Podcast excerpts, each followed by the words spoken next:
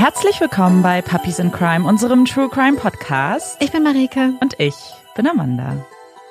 Wir sind wieder zurück im Studio. Es ist Sonntag, nicht irgendein Sonntag. Es ist Wahlsonntag. Bundestagswahl. Uh. Und es war schon sehr aufregend, denn irgendwie mm. haben wir, also ich zumindest, die Schlange komplett unterschätzt. Mm. Ich weiß mhm. nicht, die letzten Male, wenn ich wählen war, war das immer so zehn Minuten warten, 20 Minuten maximal. Und dieses Mal haben wir tatsächlich eine Stunde und 15, 20 Minuten in der Schlange gestanden, gewartet. Ja. Deswegen sind wir jetzt sehr spät dran. Nachher wollen wir aber noch zusammen mit ein paar Freundinnen ja. Wahl gucken. Deswegen stehen wir unter leichtem Zeitdruck und haben auch noch einen richtig langen Fall. Genau. Was heißt richtig lang? Ein Marike-langen Fall, kein Amanda-langen Fall. Ja, und vielleicht ist das jetzt schon eine kleine Überraschung, denn äh, Marike macht heute wieder einen Fall, das hat viele Gründe. Wir hatten eine sehr stressige Zeit und bei mir ist einiges passiert, was es für mich mental nicht möglich gemacht hat, einen Fall zu schreiben. Und Marike war so großartig anzubieten, dass sie das macht. Ein ganz großes Dankeschön. Und ich bin sicher, ihr seid ihr auch super dankbar, dass es dann überhaupt eine Folge gibt. Hoffentlich. Wenn wir es jetzt, jetzt voll enttäuscht am Abschalten. Äh, genau. Nein, ich bin ganz sicher. Und äh, genau, wir starten vielleicht ja. gleich mit dem Fall. In Amandas Gebiet Diesmal geht es mich in die USA. Uh. Es ist der 1. März 1995, kurz vor 4 Uhr nachts. Ein weißer Honda Civic fährt durch die leeren Straßen von Brooklyn. Laute Rapmusik, kaum gedämpft, dringt aus dem Auto. Es war eine lange Nacht für Kim und ihre Freundin Liz gewesen. Zuerst hatten sie ein paar Stunden bei Liz in der Wohnung verbracht, hatten geredet, gelacht, ihre langen Fingernägel lackiert und sich überlegt, welches Outfit heute Abend wohl am besten passen würde. Um kurz nach eins waren sie in Kims weißen Honda gestiegen und nach Manhattan gefahren. Rein in die Nacht, rein in die wilde Melange aus wummernden Bässen, tanzenden Körpern, Alkohol, Gras, Zigarettenrauch und Schweiß. Im Club angekommen, stürzten die Frauen sich auf die Tanzfläche. Kims Augen mit den blauen Kontaktlinsen leuchten. Sie bewegt ihre schweren Timberland-Schuhe im Takt der Musik wiegt den Kopf mit den wilden dunklen Locken hin und her, an ihrem Hals ein großes Kruzifix, das in den Lichtern des Clubs glitzert. Um kurz vor vier machen sich Kim und Liz schließlich auf den Weg nach Hause und tauschen die enge, stickige Dunkelheit des Clubs gegen die kühle Winternacht. Sie fahren durch die Straßen der Stadt, die niemals schläft, bis Kims Auto irgendwann vor Liz Wohnhaus hält. Die beiden Freundinnen verabschieden sich. Gute Nacht. Und dann fährt der weiße Wagen mit der dröhnenden Musik weiter durch die leeren Straßen Brooklyns. Kim ist müde. Die Kontaktlinsen, die ihre Augen von warmem Braun in stechendes Blau verwandelten, schmerzen. Morgen muss sie früh raus, zur Uni und zur Arbeit. Aber zum Glück ist der Weg nicht mehr weit. 15 Blocks noch, dann ist sie endlich zu Hause. Ach, was gibt es Schöneres, als sich nach einer lang durchtanzten Nacht in ein weiches, flauschiges Bett fallen zu lassen? Nur noch ein paar Minuten. Kim kann es kaum erwarten. Weich, flauschig, kuschelig warm. Sie sehnt sich nach ihrem Bett. Und dann ist es endlich soweit. Kim bremst ihren Wagen vor ihrem Wohnhaus ab und schwenkt vorsichtig in die Tiefgarageneinfahrt auf der gegenüberliegenden Seite. Sie drückt den automatischen Türöffner. Langsam öffnet sich das Tor und Kim fährt hinein. Sie stellt Motor und Musik aus. Wunderschöne Ruhe. Jetzt noch schnell durch die eisige Nacht, einmal über die Straße gehuscht, und dann ist sie endlich daheim. Ach, ein Traum. Doch bevor Kim aus dem Wagen steigen kann, ist auf einmal eine Hand, die ihr den Mund zuhält, und ein muskulöser Arm, der sich um ihren Oberkörper legt. Dann wird sie nach hinten geschubst. Der Angreifer umklammert sie fest. Kim fängt sofort an, sich zu wehren, tritt den Angreifer mit ihren schweren Timberlands, versucht sich aus seinem Griff zu befreien. Sie wehrt sich mit aller Kraft, kämpft so hart, dass ihre Fingernägel abbrechen. Doch der Griff gibt nicht nach und ihr Angreifer ist nicht alleine. Da ist noch jemand.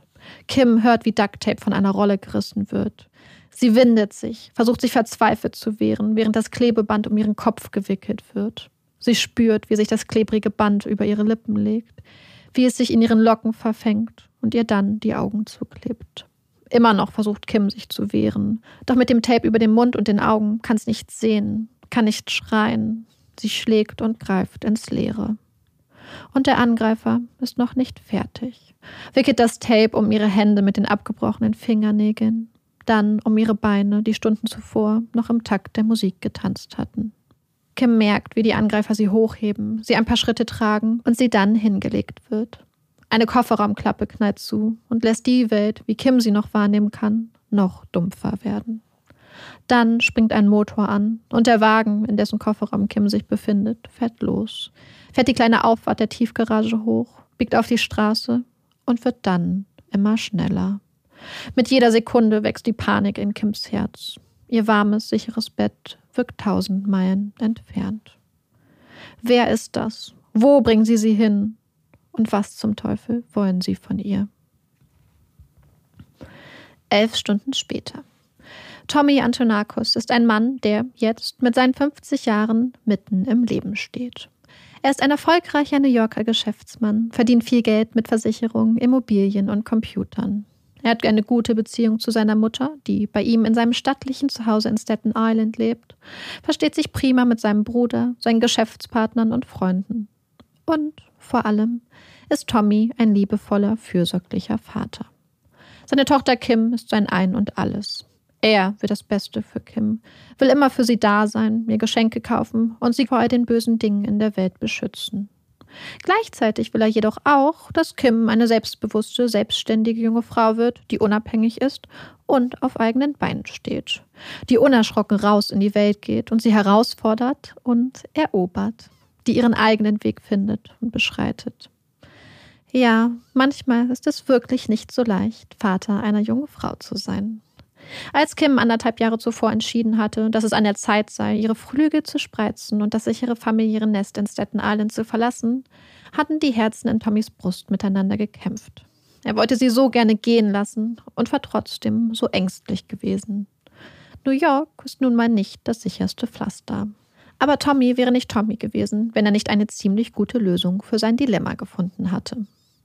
Er bezahlt Kim eine eigene Wohnung in Brooklyn unter ein paar Bedingungen. Zum einen besteht Tommy darauf, dass Kim in ein Zweizimmer-Apartment zieht, damit seine Ex-Frau Marlene, Kims Mutter, immer ein Gästezimmer bei Kim hat, wenn sie mal aus Florida zu Besuch kommt. Und zum anderen muss Kim selbst einen Teil der Miete aufbringen, auch wenn es nur ein kleiner Anteil ist. In einer ruhigen Straße in Brooklyn werden Tommy und Kim schließlich fündig. Ein hübsches Zweizimmer-Apartment für Kim, dessen Vermieter früher in der Army war und der seine Tage nun damit verbringt, am Fenster im Obergeschoss zu sitzen und das Kommen und Gehen auf der Straße zu beobachten. Um ganz sicher zu gehen, dass Kim nicht nachts auf der Suche nach einem Parkplatz durch die Gegend fahren und dann alleine durch die Dunkelheit laufen muss, mietet Tommy ihr zusätzlich einen Garagenstellplatz, genau gegenüber ihrer Wohnung. Perfekt. Und dann, damit sich Kim in der neuen Wohnung nicht allzu alleine fühlt und vielleicht auch ein kleines bisschen, um potenzielle Einbrecher abzuschrecken, schenkt Tommy seiner Tochter noch ein kleines Kätzchen namens Spike und eine zuckersüße Pitbull-Hündin mit dem passenden Namen Sugar. Jetzt am Mittwochnachmittag sitzt Tommy im Büro seiner Computerfirma auf Long Island. Sein Telefon klingelt und die besorgte Stimme seiner Freundin klingt aus dem Hörer.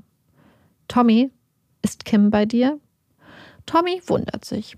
Eigentlich müsste Kim doch bei ihr sein. Seine Freundin arbeitet als Managerin in einem Einrichtungsladen, in dem auch Kim ein paar Stunden die Woche jobbt. Eigentlich ist Kim doch am Arbeiten, oder nicht? Ja, eigentlich sollte sie das sein. Doch Kim war nicht auf der Arbeit erschienen, hatte nicht auf ihren Pager reagiert und schließlich hatte ihre Freundin April, die aktuell zusammen mit ihrem Freund und ihrem kleinen Baby bei Kim wohnt, angerufen, um mitzuteilen, dass Kim nicht vom Feiern nach Hause gekommen sei. Dass Kim nicht vom Feiern nach Hause kommt, okay, sowas kann schon mal passieren. Aber dass sie nicht auf der Arbeit erscheint, ohne abzusagen, dass sie nicht auf ihren Pager reagiert und, obwohl es erst Mitte der 90er ist, hat Kim sogar ein eigenes Handy, ein Geschenk von Tommy, und sollte eigentlich immer erreichbar sein. Da stimmt was nicht. Tommy spürt es. Sofort macht er sich auf den Weg, raus aus dem Büro, springt in seinen Wagen und fährt zu Kims Apartment. Jede Sekunde der Ungewissheit frisst sich in sein Herz, lässt seinen Fuß auf dem Gaspedal zu Blei werden. Er muss unbedingt zu Kim, muss wissen, muss sehen, dass es seiner Tochter gut geht. Doch erst viel zu schnell wird er von einem Polizeiwagen mit Blaulicht angehalten und verwarnt, verliert kostbare Minuten. Um kurz nach vier kommt Tommy an der Wohnung seiner Tochter an. Er hofft so inständig, dass Kim da ist, dass sie ihn mit breitem Grinsen die Tür öffnen wird, betet, dass sein Bauchgefühl falsch ist. Es ist nicht Kim, die ihm die Tür öffnet, sondern ein junger Mann, der sich als Josh vorstellt. Josh. Ja, natürlich. Kim hatte Tommy davon erzählt. Aktuell wird die Wohnung von Josh und seiner Freundin April renoviert und Kim hatte den beiden angeboten, dass sie und ihr Baby so lange bei ihr im Gästezimmer wohnen könnten. Er fragt Josh nach Kim, fragt, wann er zuletzt von ihr gehört hatte. Das war gestern Abend gewesen, berichtet Josh. Kim hatte angerufen, um Bescheid zu sagen, dass sie noch ausgehen würde. Aber seitdem habe sie sich nicht mehr gemeldet. Josh hat Kims Adressbüchlein in der Hand, ist schon nach und nach alle Kontakte durchgegangen, hat versucht herauszufinden, wo Kim sein könnte. Alle ihre Freunde sind bis jetzt ans Telefon gegangen oder haben sich zurückgemeldet. Naja, fast alle. So ein Kerl namens Psycho hätte sich nicht zurückgemeldet. Psycho. Der Gedanke, dass seine Tochter einen Bekannten mit dem Namen Psycho, also Psycho, hat, gefällt Tommy gar nicht. Als er Josh nach Psycho fragt, bestätigt er das böse Gefühl. Psycho, sagt Josh, wäre ein richtig übler Typ. Er sei verrückt nach Kim und Kim habe Angst vor ihm. Panisch kreisen Tommys Gedanken hin und her. Wo könnte Kim sein? Warum meldet sie sich nicht? Und wer zum Teufel ist dieser Psycho? Warum hat Kim überhaupt einen Bekannten namens Psycho? Und, und, wo ist eigentlich Kims Auto? Sofort macht Tommy auf dem Absatz kehrt, läuft aus der Wohnung über die Straße und versucht das Tor von Kims Garagenstellplatz zu öffnen. Es ist verschlossen. Okay, einen Moment. Tommy klopft an die Haustür der Vermieterin des Stellplatzes und bittet sie einmal nachzusehen, ob Kims Auto da ist. Die Dame verschwindet kurz. Nein, berichtet sie dann. Der Parkplatz ist leer. Das reicht. Worauf soll Tommy noch warten? Er muss zur Polizei. Auf der Polizeiwache angekommen, redet Tommy mit einer Polizistin. Erzählt ihr von der verschwundenen Kim. Doch die hört zwar zu, ist aber viel zu ruhig. Sie müssen sofort anfangen, nach Kim zu suchen. Sie dürfen keine Zeit verlieren. Doch die Polizistin erklärt, dass das gar nicht so einfach ist. Kim ist schließlich erwachsen und kann sich ihren Aufenthaltsort frei aussuchen. Frühestens nach 24 Stunden können sie mit der Suche beginnen. Bis dahin seien ihnen leider die Hände gebunden. Nein, das darf nicht sein. Tommy ist verzweifelt. Sie müssen nach ihr suchen. Sie müssen sofort los. Sie kennen Kim nicht. Da muss etwas passiert sein. Es ist dringend. Keine Chance. 24 Stunden. So sind die Richtlinien. Scheiß auf die Richtlinien. Tommy weigert sich zu gehen und hat schließlich Erfolg. Ein anderer Detective erklärt sich bereit, dem verzweifelten Vater zuzuhören und bekommt während Tommys Schilderung irgendwie den Eindruck, dass das Bauchgefühl des Vaters stimmt, dass diese junge Frau wirklich in Gefahr schweben könnte. Also gut, Detective Tricola beginnt eine Vermisstenanzeige aufzusetzen, fragt zuerst Tommy und anschließend Liz per Telefon nach den verschiedensten Details zu Kim. Wie groß, wie schwer, welche Augenfarbe und welche Haarfarbe hat Kim? Welche Kleidung, welcher Schmuck, Tattoos, Narben? So genau wie möglich beschreiben Tommy und Liz Kim, bis Tricola schließlich erfolgreich die Vermisstenanzeige geschrieben hat und Tommy sich endlich auf den Nachhauseweg machen kann. Immer noch hofft er darauf, dass Kim wieder aufgetaucht ist, dass das Ganze irgendwie ein großes Missverständnis war und dass es ihr gut geht. Doch Kim ist nicht zu Hause. Stattdessen ist ihr Apartment voll von besorgten Freundinnen und Freunden. Und wieder fällt da dieser eine Name, der Tommy so Bauchschmerzen bereitet. Psycho. Josh erzählt, dass Psycho ein Gangster ist und dass sie ihn dringend genauer unter die Lupe nehmen sollten. Kim hatte Psycho zwei Monate zuvor an Silvester kennengelernt. Eigentlich war er so gar nicht ihr Typ. Viel zu blass und für Kims Geschmack wohl nicht genug Muskeln. Nein, einfach nicht ihr Typ. Und trotzdem, warum auch immer, fing sie an, mit Psycho abzuhängen begleitete ihn sogar zu seinen Eltern und flog mit ihm nach Florida, wo sie dann jedoch ihre Mutter Marlene besuchte. Psycho schien Hals über Kopf in Kim verliebt zu sein, beteuerte immer wieder, wie sehr er sie liebte und dass er sie sofort heiraten würde. Er steckte ihr einen Verlobungsring an den Finger, kaufte ihr Kleidung im Wert von mehreren tausenden Euro und ließ sich dann, zu Kims Entsetzen, ihren Namen aufs Bein tätowieren. So eine Scheiße. Wie war sie da nur reingeraten? Kim hatte Panik bekommen, hatte den Verlobungsring zurückgegeben und sich, als sie zurück in New York waren, bei ihrer Freundin absetzen lassen. Eine Sicherheitsvorkehrung. Psycho sollte bloß nicht wissen, wo sie lebt. Nicht, dass er auf einmal vor ihrer Tür steht. Danach ignorierte Kim Psycho, ignorierte seine ständigen Kontaktversuche, das ununterbrochene Biepen ihres Pagers. Psychoterror von Psycho. Bis das Biepen von einem Tag auf den anderen aufhörte und Psycho so plötzlich aus Kims Leben verschwand, wie er in Silvester hineingetreten war. Zumindest schien es so. Bis eines Nachts beim Feiern ein junger Mann auf Kim zugekommen war. Kim musste sofort an Psycho denken.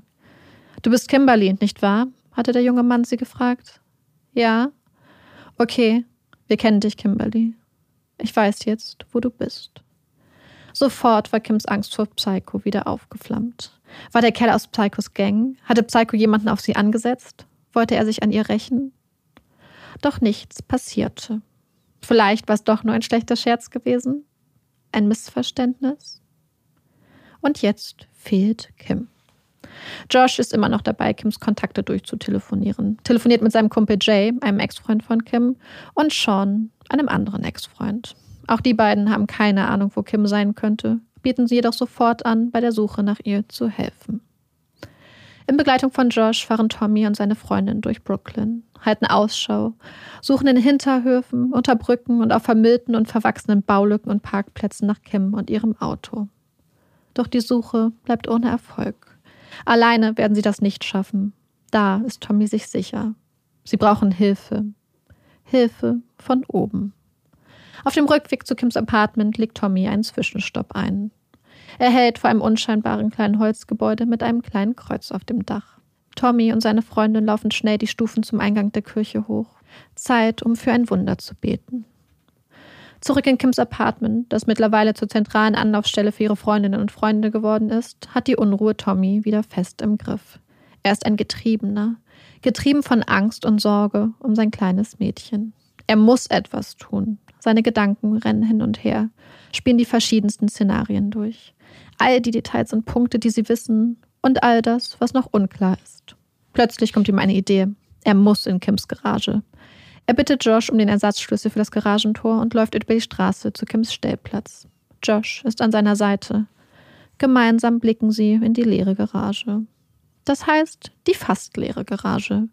Da liegt etwas auf dem Boden. Ein kleines metallisches Etwas.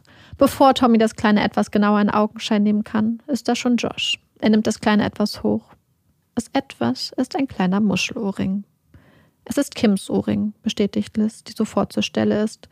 Und nicht nur das. Es ist der Ohrring, der Stunden zuvor an Kims Ohren geglitzert hatte.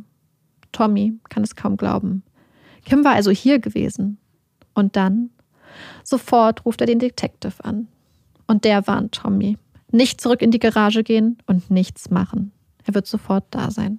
Als der Detective den Ohrring sieht und Liz eindeutig Bestätigung hört, dass Kim genau diesen Ohrring beim Feiern getragen hat, ist er alarmiert. Sein Bauchgefühl scheint sich zu bestätigen.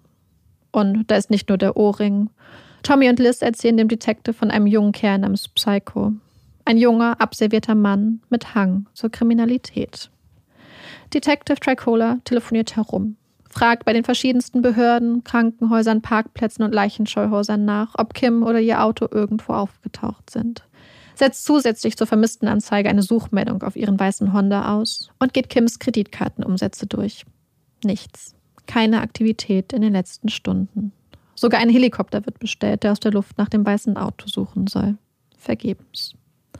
Tommy fährt derweil nach Brighton Beach, macht sich auf eigene Faust auf die Suche nach diesem Kerl Psycho. Angeblich lebt Psycho dort, in der russischen Community, über einem chinesischen Restaurant. Tommy läuft durch die kalten nächtlichen Straßen von Brighton Beach, bittet die Menschen, die noch auf den Straßen unterwegs sind, um Hilfe. Kennen Sie einen Psycho? Haben Sie meine Tochter gesehen? Sie wird vermisst. Bis um 5 Uhr morgens läuft der verzweifelte Vater durch die kalte Nacht. Ohne Erfolg. Auf dem Nachhauseweg fährt Tommy noch einmal in Brooklyn vorbei, lässt sich still und leise in Kims Apartment, hofft, irgendwie, dass es Neuigkeiten gibt, dass Kim da ist. Doch da liegt nur ein junger Mann auf dem Sofa im Wohnzimmer, der Tommy nun verschlafen anguckt und sich als Jay vorstellt. Jay, Kims Ex-Freund.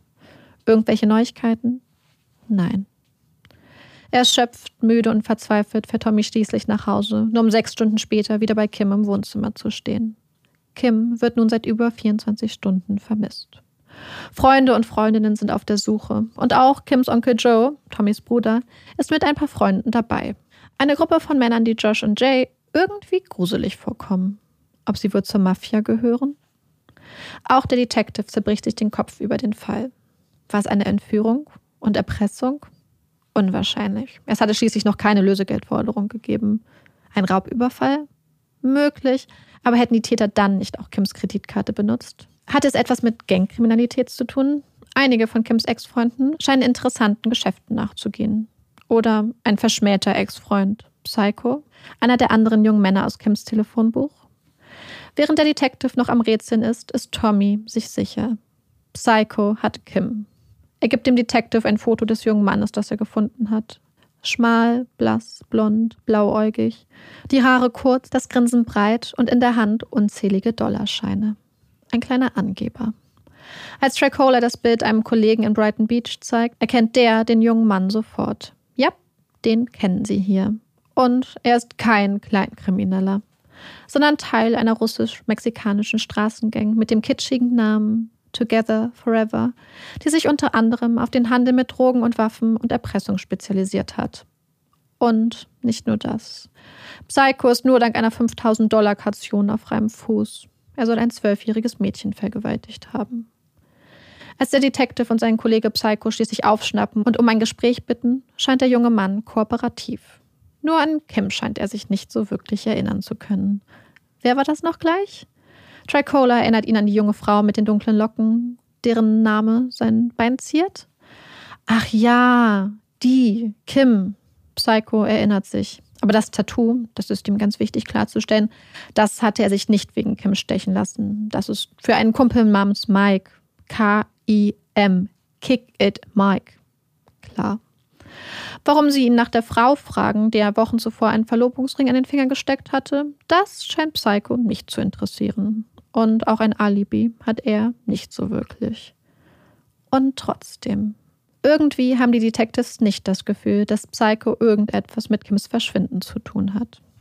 Als sie Tommy von ihrer Einschätzung berichten, kann der es kaum glauben. Er ist sich sicher, dass Psycho Kim entführt hat.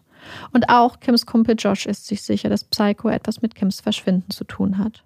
Schließlich hat ein Kumpel ihm erzählt, dass er in der Nacht von Kims Verschwinden einen Haufen russischer Gangster durch die Straßen hat fahren sehen. Das kann kein Zufall sein. Da muss die Polizei dranbleiben. Doch der Detective ist skeptisch. Dass Psycho ihn, wie im ersten Gespräch mit ihm vereinbart, auf der Polizeistation anruft, bestätigt sein Bauchgefühl. Doch Tommy drängt ihn. Sie müssen noch einmal mit Psycho reden. Was, wenn er wirklich in der Nacht in Kims Straße unterwegs war? Eines ist sicher. Kim ist weg und die Situation ist ernst. So ernst, dass Tommy schließlich auch Kims Mutter Marlene vom Verschwinden ihrer Tochter erzählt. Er hatte so sehr gehofft, seiner Ex-Frau diesen Anruf, diesen Herzschmerz ersparen zu können. Marlene lässt in Florida sofort alles stehen und liegen und macht sich auf den Weg nach New York, wo sie in Kims Apartment zieht, aus dem Josh, April und ihr Baby mittlerweile ausgezogen sind. Auch sie will alles daran setzen, ihre geliebte Tochter zu finden. Gemeinsam mit Kims Freundin Tara macht sie sich auf den Weg zu einer Frau, die sich einen Namen als Medium gemacht hat. Marlene ist vorbereitet. Sie hat ein Aufnahmegerät dabei und ein paar Sachen von Kim, die die dunkelhaarige Frau vor ihnen nun behutsam in die Hände nimmt. Kim sei nicht mehr in Brooklyn, berichtet das Medium, als sie die Gegenstände erspürt. Sie sei okay, jedoch an einem Bett gefesselt. Sie sei in einem Zuhause, kein wirklich leerstehendes Haus. Sie sei in einem Keller. Es sei kalt. Sie würde keine Schuhe tragen. Und wo, wo ist dieser Ort? Das kann das Medium ihnen nicht sagen. Sie werden Kim nicht finden. Nein, Kim werde ihren Weg nach draußen von selbst finden. Und wer steckt hinter der Entführung? Ein J. Sie sehe ein J, sagt das Medium. Und ein großes T. Auf jeden Fall ein J. Da ist sich die Frau sicher. Kim ist am Leben. Kalt, gefesselt, aber am Leben. Immerhin. Ein bisschen Hoffnung für Marlene. Es sind die frühen Stunden des 4. März, als die Bewohnerinnen und Bewohner der 86th Avenue in Queens aus dem Schlaf gerissen werden. Blaulicht stiehlt sich durch die Ritzen von Gardinen und Rollos. Sirenen heulen durch die Straße und der Geruch von Rauch schleicht sich langsam in die Häuser. Es kracht, kreischt, Glas zerbricht und Befehle werden gerufen. Schwarzer Rauch mischt sich mit blauem Licht und lodernden Flammen. Dazwischen Männer mit Äxten, Schläuchen und Taschenlampen. Es brennt. Ein Anwohner hatte den Rauch gerochen, war aus seiner Wohnung in die kalte Nacht und durch die leere, schneebedeckte Straße gelaufen, immer der Nase nach, bis er schließlich das Feuer fand. Jetzt, kurze Zeit später, ist die eben noch so verschlafene Straße voller hektischer Aktivität. Die Männer der Feuerwehr geben alles, um die Flammen zu bekämpfen, um den Brandherd ausfindig zu machen und gleichzeitig dafür zu sorgen, dass niemand in den Flammen verletzt wird. Sobald die Lage es zulässt, machen sich ein paar der Männer auf in das Haus, suchen nach Menschen, hoffen, dass sie niemanden finden. Sie beginnen im Keller, da, wo das Feuer begonnen hatte und wo sich nun dichter Rauch und Wasserdampf mischen. Vorsichtig gehen sie die Kellertreppe nach oben bis zu einer Tür, doch die lässt sich nicht öffnen. Einer der Männer stemmt sich gegen die Tür, die sich dann langsam, Zentimeter für Zentimeter öffnet. Irgendjemand hatte sie mit einem Kühlschrank verstellt und den Weg aus dem Keller blockiert. Als der Rauch sich langsam verzieht, lässt einer der Feuerwehrmänner seine Taschenlampe durch den Kellerraum schweifen. Der Raum ist vollgestellt und doch irgendwie zum größten Teil vom Feuer verschont geblieben. Der Lichtkegel wandert weiter durch die Dunkelheit und erleuchtet dann eine grausame Szene. Ein menschlicher Körper, zusammengesunken auf einem Stuhl, Oberkörper und Kopf komplett verbrannt, die Arme hinter dem Rücken, die Beine mit Ducktape umfesselt, kleine zierliche Füße in dünnen Söckchen auf dem kalten Boden. Als einer der Kollegen die halb verbrannte Leiche sieht, rennt er sofort zu ihr, beugt sich über das komplett entstellte Gesicht und versucht noch ein bisschen Luft, einen Hauch Leben in die Lungen zu pusten. Vergeblich. Stattdessen bricht der Stuhl unter der Leiche zusammen und der Körper fällt auf den kalten Kellerboden. Am 4. März 1995 wird das unbekannte Brandopfer offiziell für tot erklärt. Ein paar Stunden später erscheinen Detective Pia und sein Partner, Detective Shevlin, in dem eiskalten Keller, in dem Stunden zuvor noch die Flammen loderten. Es ist die Leiche einer jungen Frau, die da, halb verbrannt, auf dem Boden vor ihnen liegt. Schnell wird klar, wie grausam der oder die Täter vorgegangen waren. Der starke Benzingeruch in der Luft und die eindeutigen Spuren an der Leiche und am Boden lassen darauf schließen, dass die junge Frau mit Benzin übergossen und dann in Brand gesetzt wurde. Wer war sie? Detective Shevlin ruft bei der zentralen Vermisstenstelle der New Yorker Polizei an und beschreibt ihr junges Opfer, so gut es geht. Zierlich, weiß oder Hispanic, zwei Tattoos, ein Skorpion und ein aus zwei menschlichen Körpern geformtes Unendlichkeitssymbol. Ja, Sie haben da so einen Fall, eine vermisste Studentin aus Brooklyn. Das könnte passen. Rufen Sie mal im 69. an. Als das Telefon im 69. klingelt, hat Detective Tricroller gerade alle Hände voll zu tun. Tommy Antonakos ist da. Er steht in einem kleinen dunklen Raum hinter einem Einwegspiegel und beobachtet aufmerksam den jungen, schmalen Mann, der auf der anderen Seite des Spiegels im Verhörraum sitzt und wartet. Psycho. Der Detective am anderen Ende der Leitung erkundigt sich nach Tricolas vermissten Fall. Sie hätten da jemanden gefunden, weiß oder hispanisch, in ihren Zwanzigern, schwarze dunkle Locken und ein Skorpionentattoo an der Hüfte. Der Skorpion an der Hüfte. Tricola weiß, wie er aussieht. Ohne nachzudenken knallt er den Telefonhörer auf den Apparat. Das darf nicht sein. Das darf nicht sein. Er denkt an Tommy, an Marlene, an die junge Frau mit den wilden dunklen Locken und dem wunderschönen breiten Lächeln. Sie sind zu spät. Er ist zu spät. Kim ist tot. Okay.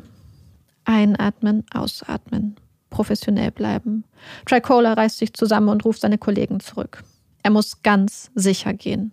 Hochkonzentriert geht er mit seinem Kollegen jedes auch noch so kleine Detail der Toten aus Queens durch. Und am Ende bleiben keine Zweifel. Die junge Frau, die sie da verbrannt in einem eisigen Keller gefunden haben, ist Kim. Während die Detectives Pia und Shevlin aus Queens sich auf den Weg nach Brooklyn machen, muss Detective Tricola nun ein Herz zerschmettern. Tommy, sagt er, du musst dich wappnen. Jedes Wort schwer auf der Zunge. Man hätte eine junge Frau gefunden. Es könnte Kim sein. Kurze Zeit später erscheinen die Detectives aus Queens auf der Wache. Sie reden kurz mit Tricola, um dann mit Tommy über Kim zu sprechen. Tommys Herz ist am Zerreißen. Angst, Trauer und vielleicht ein kleiner Funken Hoffnung, dass alles doch irgendwie nur ein Missverständnis ist. Er erzählt ihnen von Kim und will den Detectives ein Foto von seiner Tochter zeigen. Es ist ein wunderschönes Foto, so wie eigentlich alle Fotos von ihr. Vielleicht hilft es ja bei der Identifikation. Es ist nicht leicht, einem Vater zu erklären, dass ein Foto bei der Identifizierung seiner Tochter nun nicht mehr helfen kann. Sie brauchen die Unterlagen von ihrem Zahnarzt. Seine Tochter ist verbrannt. Der große, tatkräftige Geschäftsmann mit dem teuren Anzug fällt in sich zusammen. Er beginnt zu weinen, weint um seine Tochter, sein kleines Mädchen, das er nicht mehr retten konnte, für das er nicht da war, das irgendwo in einem dreckigen, kalten Keller in Queens starb, während er an den falschen Orten nach ihr suchte. Seine kleine Kim. Ihre kleine Kim. Ich muss nach Hause und es Marlene sagen. Wieder ein vermissten Fall, aus dem ein Mordfall geworden ist. Und während der Fall für Detective Tricola damit endet, stehen Detective Peer und Detective Shevlin nun ganz am Anfang. Als erstes bitten die Detectives Kims engste Freunde auf die Polizeiwache. Kurz darauf trudeln April, ihr Freund Josh, Liz und Jay vollkommen ahnungslos auf der Polizeiwache ein. April ist die erste der vier Freunde, die in den Vernehmungsraum gebeten wird. Als Detective Peer ihr mitteilt, dass sie Kim gefunden haben, dass Kim tot ist, dass sie verbrannt wurde, reagiert die junge Frau heftig. Ihr Motherfuckers, faucht sie die drei Detectives an. Warum habt ihr mir das nicht am Telefon gesagt? Warum muss ich dafür hierher kommen? Das hättet ihr mir am Telefon sagen können. Sie ist wütend, aufgebracht, will sofort gehen und beginnt dann zu weinen. Sie will Josh, will ihren Freund bei sich haben. Detective Pia bittet Josh, der mit den anderen im Flur wartet, in den Raum. Warum brauchen sie ihn? Will Josh wissen. Und so erzählt Pia ihm und den anderen zwischen Tür und Angel, dass sie Kim gefunden haben, dass sie tot ist und dass seine Freundin ihn nun braucht. Gemeinsam erzählen Josh und April den Ermittlern von ihrer Zeit bei Kim, von dem Tag ihres Verschwindens und der Nacht, in der Kim starb. Josh wäre mit Jay auf der Suche nach Kim gewesen. Sie wären um 1 Uhr zu Hause angekommen. Kim war ein Liebesmädchen, berichtet April. Sie hatte all das Geld und all die Spielzeuge, aber sie war nicht geizig und sie hat das, was sie hatte, geteilt. Und Josh erzählt der Polizei von Psycho. Bestimmt steckt er dahinter. Bereitwillig beantwortet er sonst alle Fragen. Bis auf die Frage nach seinem Geburtsdatum. Die macht ihn wütend. Danach ist Jay dran. Ja, er war in der Nacht von Kims Tod unterwegs, war mit Josh auf der Suche nach ihr. Und auch Jay hat einen interessanten Hinweis für die Polizei. Tommy ist bei der Mafia. Tommy Antonakos soll bei der Mafia sein? Hm. Er ist zwar ein Halb-Italiener und das Versicherungsbüro, das er mit seinem Bruder leitet, liegt direkt im Einflussgebiet der italienischen Mafia, aber könnte Kim einer Mafia-Streitigkeit zum Opfer gefallen sein? Hm, möglich, aber unwahrscheinlich. Welcher Mafioso ruft bei einer Mafia-Streitigkeit schon die Polizei? Es ergibt wenig Sinn. Als Detective Shevlin Tommy vorsichtig fragt, ob er eventuell irgendwelche Verbindung zur Mafia haben könnte, reagiert Tommy ungläubig. Nein, also er kennt Leute, aber er gehört nicht zur Mafia. Und auch Joshs Fingerzeig auf Psycho sollte sich zur etwa gleichen Zeit erledigen. Tricola hat es nämlich endlich geschafft, Joshs Kumpel, der in der Nacht von Kims Verschwinden einen Haufen junger Russen in ihrer Straße gesehen haben will, auf die Polizeiwache zu bringen, um Psycho zu identifizieren. Der junge Mann wirft einen Blick auf Psycho. Nein, den da hat er in der Nacht nicht gesehen. Tricolas Bauchgefühl scheint richtig gewesen zu sein. Psycho ist wohl nicht der, den sie suchen. Zumindest eine kleine Erleichterung. Am nächsten Tag bringt die Autopsie von Kims Leiche einige wichtige Details ans Licht. Kim war lebendig, als man sie mit Benzin übergoss und anzündete, wenn auch nicht bei Bewusstsein. Darauf deuten Hitzereaktionen ihrer Haut sowie ihre verrauchte Lunge hin. Kims letzter Atemzug war voller Feuerluft. In Kims Magen findet die Gerichtsmedizinerin außer einer winzigen Menge brauner Flüssigkeit nichts. Er ist komplett leer. Alles deutet darauf hin, dass Kim von ihren Entführern weder mit Essen noch mit Trinken versorgt wurde. Ein kleines Detail, das die Detectives für sich behalten werden. Insgesamt ergibt sich ein unglaublich grausames Bild von ihrer Entführung. Es scheint, als wäre sie drei Tage lang, ohne Nahrung, gefesselt und geknebelt auf dem Stuhl im eiskalten Keller festgehalten worden. Ein Keller, in dem jetzt, Anfang März, Temperaturen um den Gefrierpunkt herrschten. Doch nicht nur die Temperaturen, die Angst, die Einsamkeit und der Nahrungsentzug müssen Kim in ihren letzten Stunden gequält haben. Ihr Mund war mit Stoff gefüllt und zugetaped, und in ihren Augen waren immer noch die blauen Kontaktlinsen. Kontaktlinsen, die nicht dafür geschaffen waren, tagelang im geschlossenen Auge getragen zu werden. Zudem findet man ein Stück von einem Reißverschluss eingeklemmt unter einem von Kims Nägeln. Er muss sich dort beim Kampf mit ihren Angreifern hineingebohrt haben. Langsam macht das grausame Verbrechen auch in den Medien die Runde. Die Menschen von New York sind schockiert von dem grausamen Schicksal der jungen Studentin. Eine ganze Stadt trauert. Selbst der Himmel scheint am Tag von Kims Beerdigung auf Staten Island zu weinen. Es ist kalt und nass. Kims Sarg steht geschlossen in einem Meer aus Blumen, umringt von den Menschen, die sie liebten. Kims Ex-Freunde Jay und Sean stehen nebeneinander an ihrem weißen Sarg und weinen. Weinen um Kim.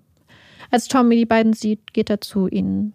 Macht euch keine Sorgen, sagt er den beiden jungen Männern, denen die Tränen über die Wangen kullern. Es wird alles gut werden. Das verspreche ich euch. Er legt seine großen, starken Arme um sie und versucht, ein bisschen Trost zu spenden. Wir werden sie kriegen. Am selben Tag in einem grünen, von hübschen Einfamilienhäusern geprägten New Yorker Vorort blickt eine Frau mit großen Augen auf das Auto, über das ihre Freunde sich gerade lautstark beschwert haben. Seit einer Woche steht es nun schon einsam und verlassen in ihrer Straße. Sogar die Polizei war schon hier gewesen, doch sie waren ohne irgendwas zu tun einfach wieder abgefahren. Super nervig. Die Frau kann ihren Augen nun kaum trauen. Ein weißer Honda. Dennis, ruft sie aufgeregt. Hast du die Nachrichten nicht gesehen?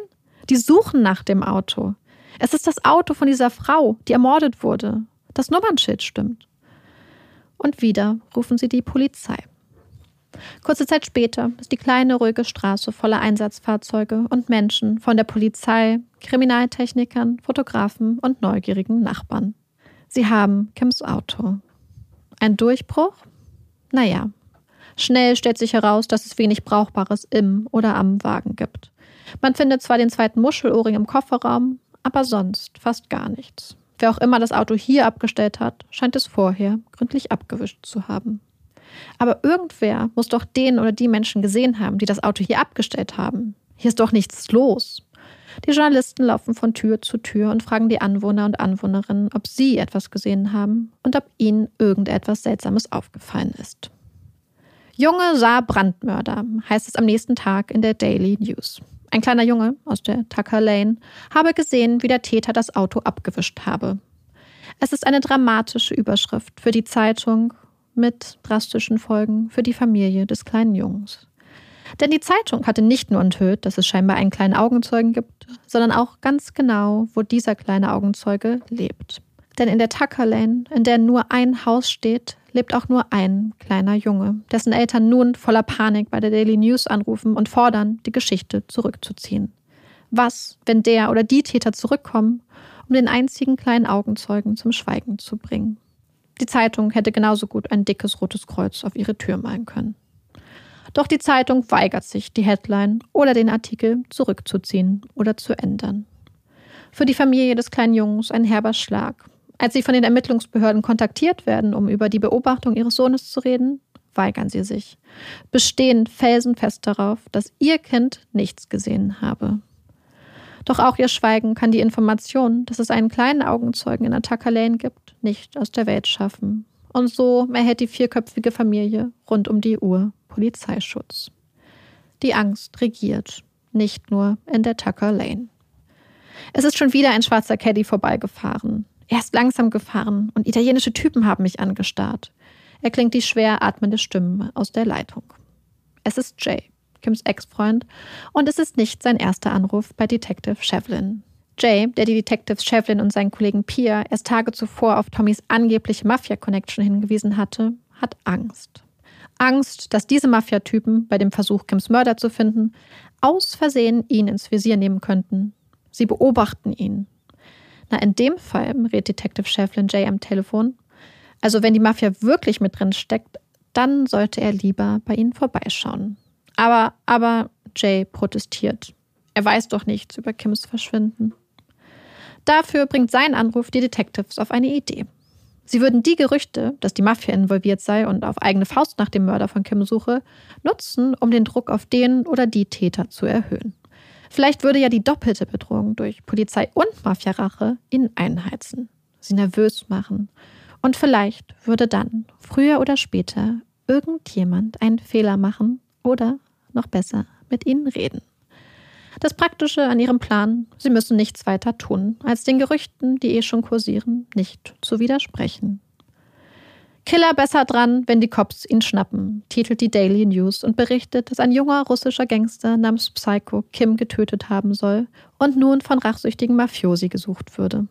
Für Psychos Eltern ist die Berichterstattung über ihren Sohn eine kaum auszuhaltende Belastungsprobe.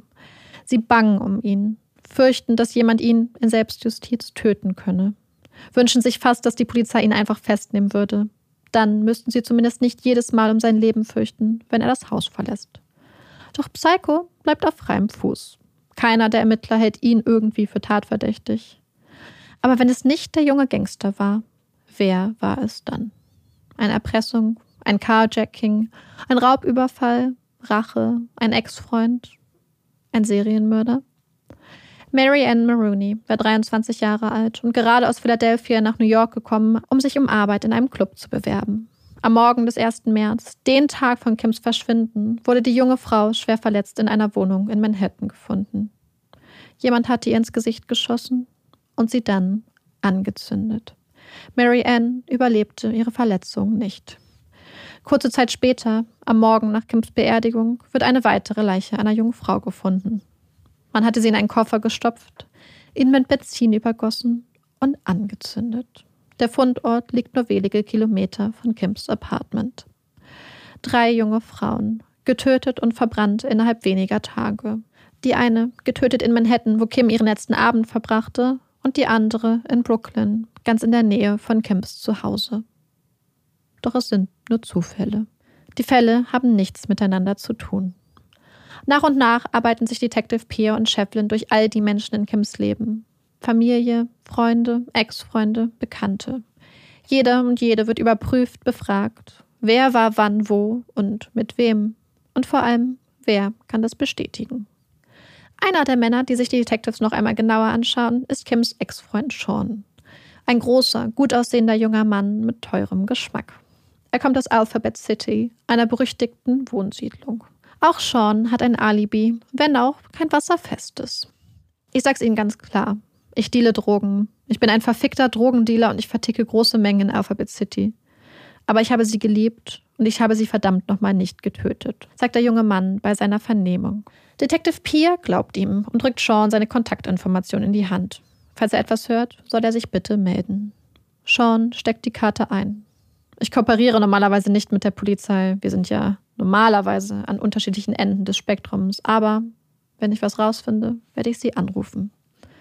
Auch Kims Ex-Freund Jay, der junge, nervöse Mann, der sich schon als unschuldiges Opfer einer Racheaktion der Mafia sah, und Josh, der Partner ihrer Freundin April, werden noch einmal überprüft.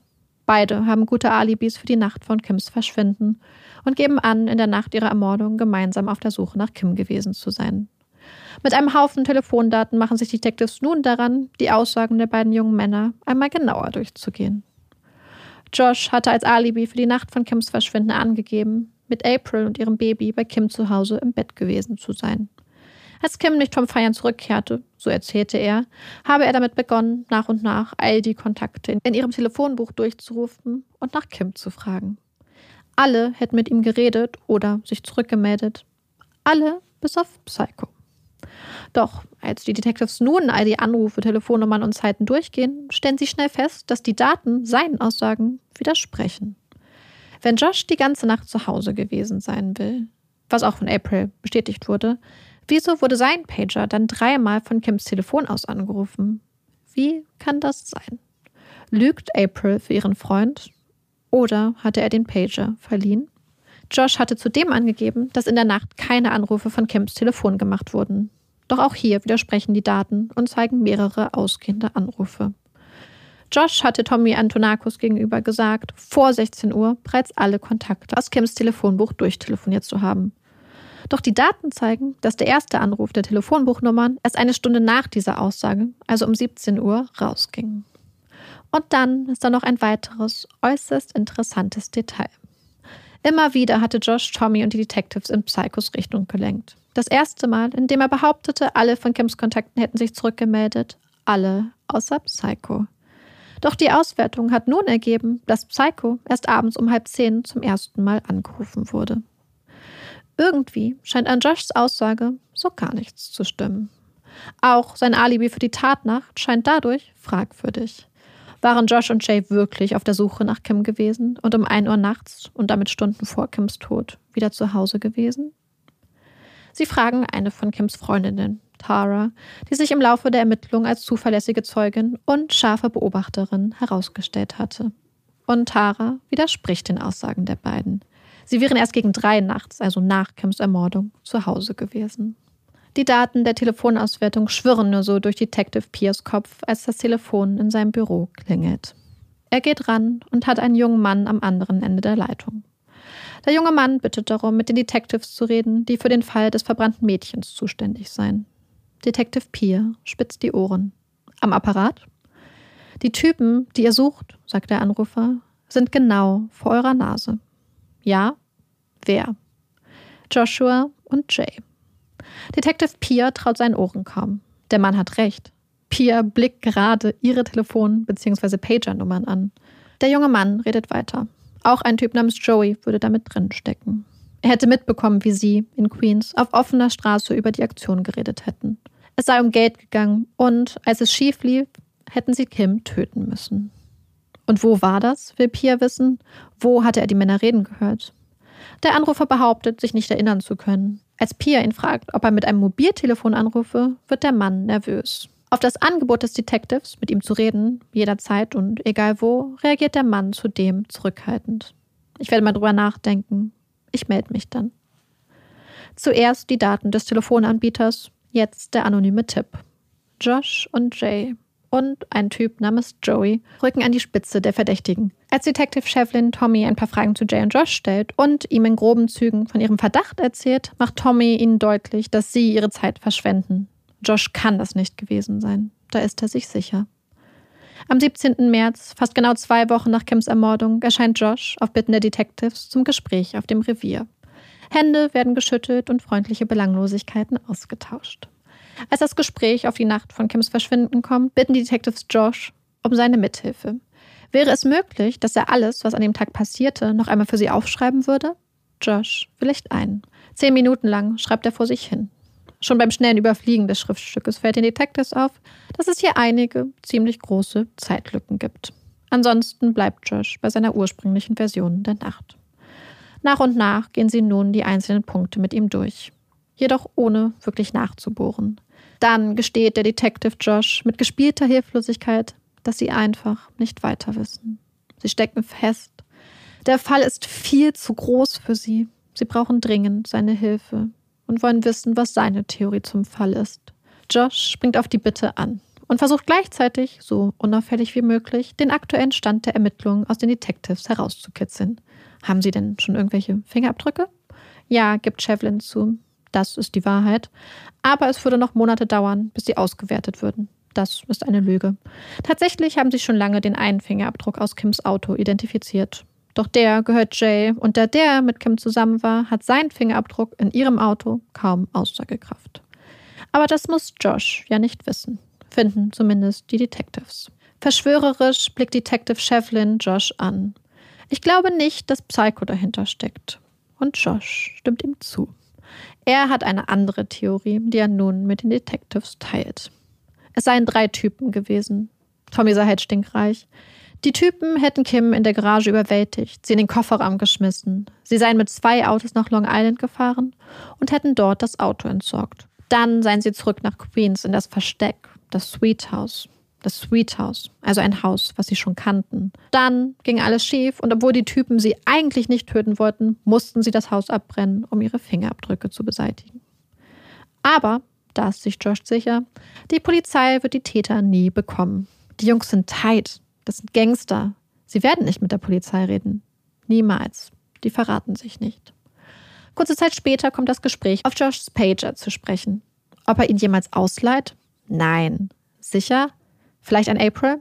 Nein, Josh ist sich sicher. Er hat seinen Pager noch nie verliehen. Detective Pierre lächelt und legt ein paar Papiere auf den Tisch. Die Telefondaten zeigen, dass sein Pager in der Nacht von Kims Verschwinden aus Kims Haus angewählt wurde. Josh wird nervös und erinnert sich. Ach ja, stimmt. Er wäre kurz einkaufen gegangen. Milch für Baby Timmy holen. Okay, das erklärt vielleicht einen Beep. Aber was ist mit den beiden anderen Malen in der Nacht? Josh wird empört. Die Detectives kommen doch wohl kaum glauben, dass er etwas damit zu tun hat. Keine Ahnung, sagt Detective Shevlin. Das frage ich dich. Hey, wenn ich was damit zu tun gehabt hätte, dann hätte ich ihr was zu essen gegeben und sie wäre da rausgekommen.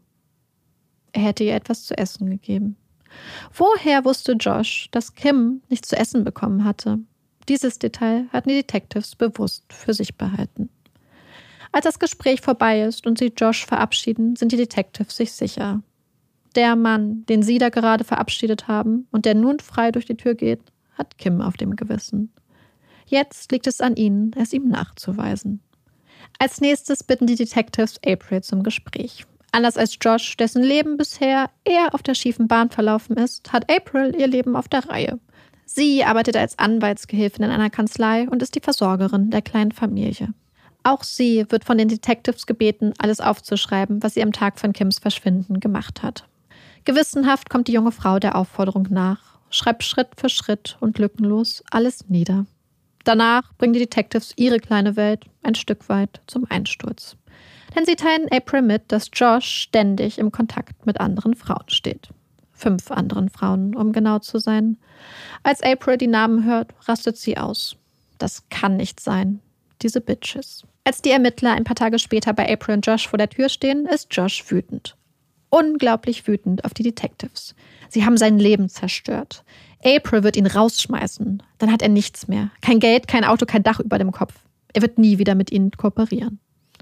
Trotzdem steht er ein paar Tage später wieder auf der Polizeistation, vollkommen zugekifft und bereit, sich einem Lügendetektortest zu unterziehen, den er, laut der Analyse des Testers, eindeutig nicht besteht was die Detectives ihm jedoch nicht mitteilen. Stattdessen schütteln sie nach dem Test mit freundlichem Lächeln seine Hände und bedanken sich für seine Kooperation. Bis zum nächsten Mal.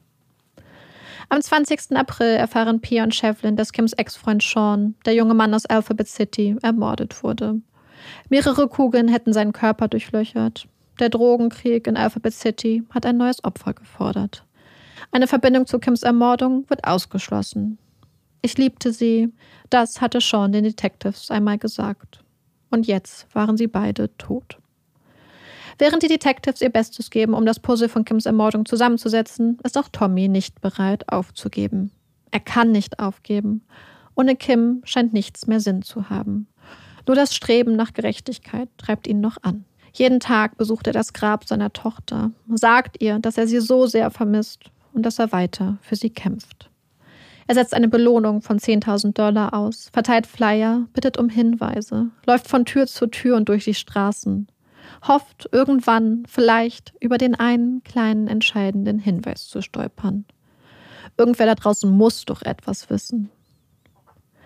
Es ist der 3. September 1995. Fast auf den Tag genau ein halbes Jahr ist seit Kims Ermordung vergangen, als eine junge Frau völlig außer Atem die 911 wählt. Sie berichtet, dass jemand ihr Motorrad gestohlen und sie dabei mit einer Waffe bedroht habe. Er wollte sie töten. Ein bewaffneter Raub. Keine harmlose Angelegenheit. Sofort wird ein Einsatzwagen zu der jungen Frau geschickt, die völlig aufgelöst an einer Telefonzelle wartet. Ihr Auto ist komplett zerschrottet. Sie berichtet, wie ihr Freund sie geprügelt, bestohlen und bedroht hat. Doch das ist nicht alles. Der Motherfucker hat auch gesagt, dass er jemanden verbrannt hat. Kennen Sie den Fall, wo die ein Mädchen im Keller verbrannt haben? Der Polizist guckt die aufgelöste junge Frau an. Nein. Kann es wirklich sein, dass Ihr Freund jemanden ermordet hat? Zurück auf dem Revier wendet er sich an einen erfahrenen Kollegen. Er erzählt von der jungen Frau, von dem Raub und von ihrem Freund. Laut der Frau hat er noch mehr Dreck am Stecken. Ob er von einem Fall wisse, in dem eine junge Frau in einem Keller verbrannt wurde? Ja, sagt sein Kollege. Da gibt es einen Fall in Queens. Sofort werden Nummern gewählt und Anrufe durchgestellt, bis Detective Pia den Hörer am Ohr hat. Die junge Frau berichtet, dass der Typ, der ihr Motorrad geklaut hat, auch für den Mord an Kim Antonakos verantwortlich sei. Wie heißt er? fragt Detective Pierre. Joshua Torres, antwortet die Frauenstimme am anderen Ende der Leitung. Die junge Frau, die da auf einmal wie aus dem Nichts aufgetaucht ist, trägt den Spitznamen Blondie. Und dass sie jetzt auf einmal im Zentrum einer Mordermittlung steht, geht irgendwie auch auf das Konto von Detective Pierre und Shevlin. Denn nachdem die beiden damals April mit all den Frauen konfrontierten, mit denen ihr Partner Josh so in Kontakt stand, hatte April Schluss gemacht und Josh kurzerhand aus ihrer Wohnung geschmissen. Da der jedoch weder Job noch Wohnung noch Geld noch Auto hatte, musste schnell eine neue Bleibe- und Geldquelle, pardon, eine neue Freundin her, und sein Blick fiel auf Blondie. Eine junge Mutter mit einer eigenen Wohnung, einem eigenen Auto und sogar einem schicken Motorrad. Am 1. August war Josh bei ihr eingezogen. Doch die Beziehung stand unter keinem guten Stern. Denn obwohl April ihn rausgeschmissen hatte, standen die beiden noch in regelmäßigem Kontakt. Nicht zuletzt wegen ihres kleinen Sohnes Timmy.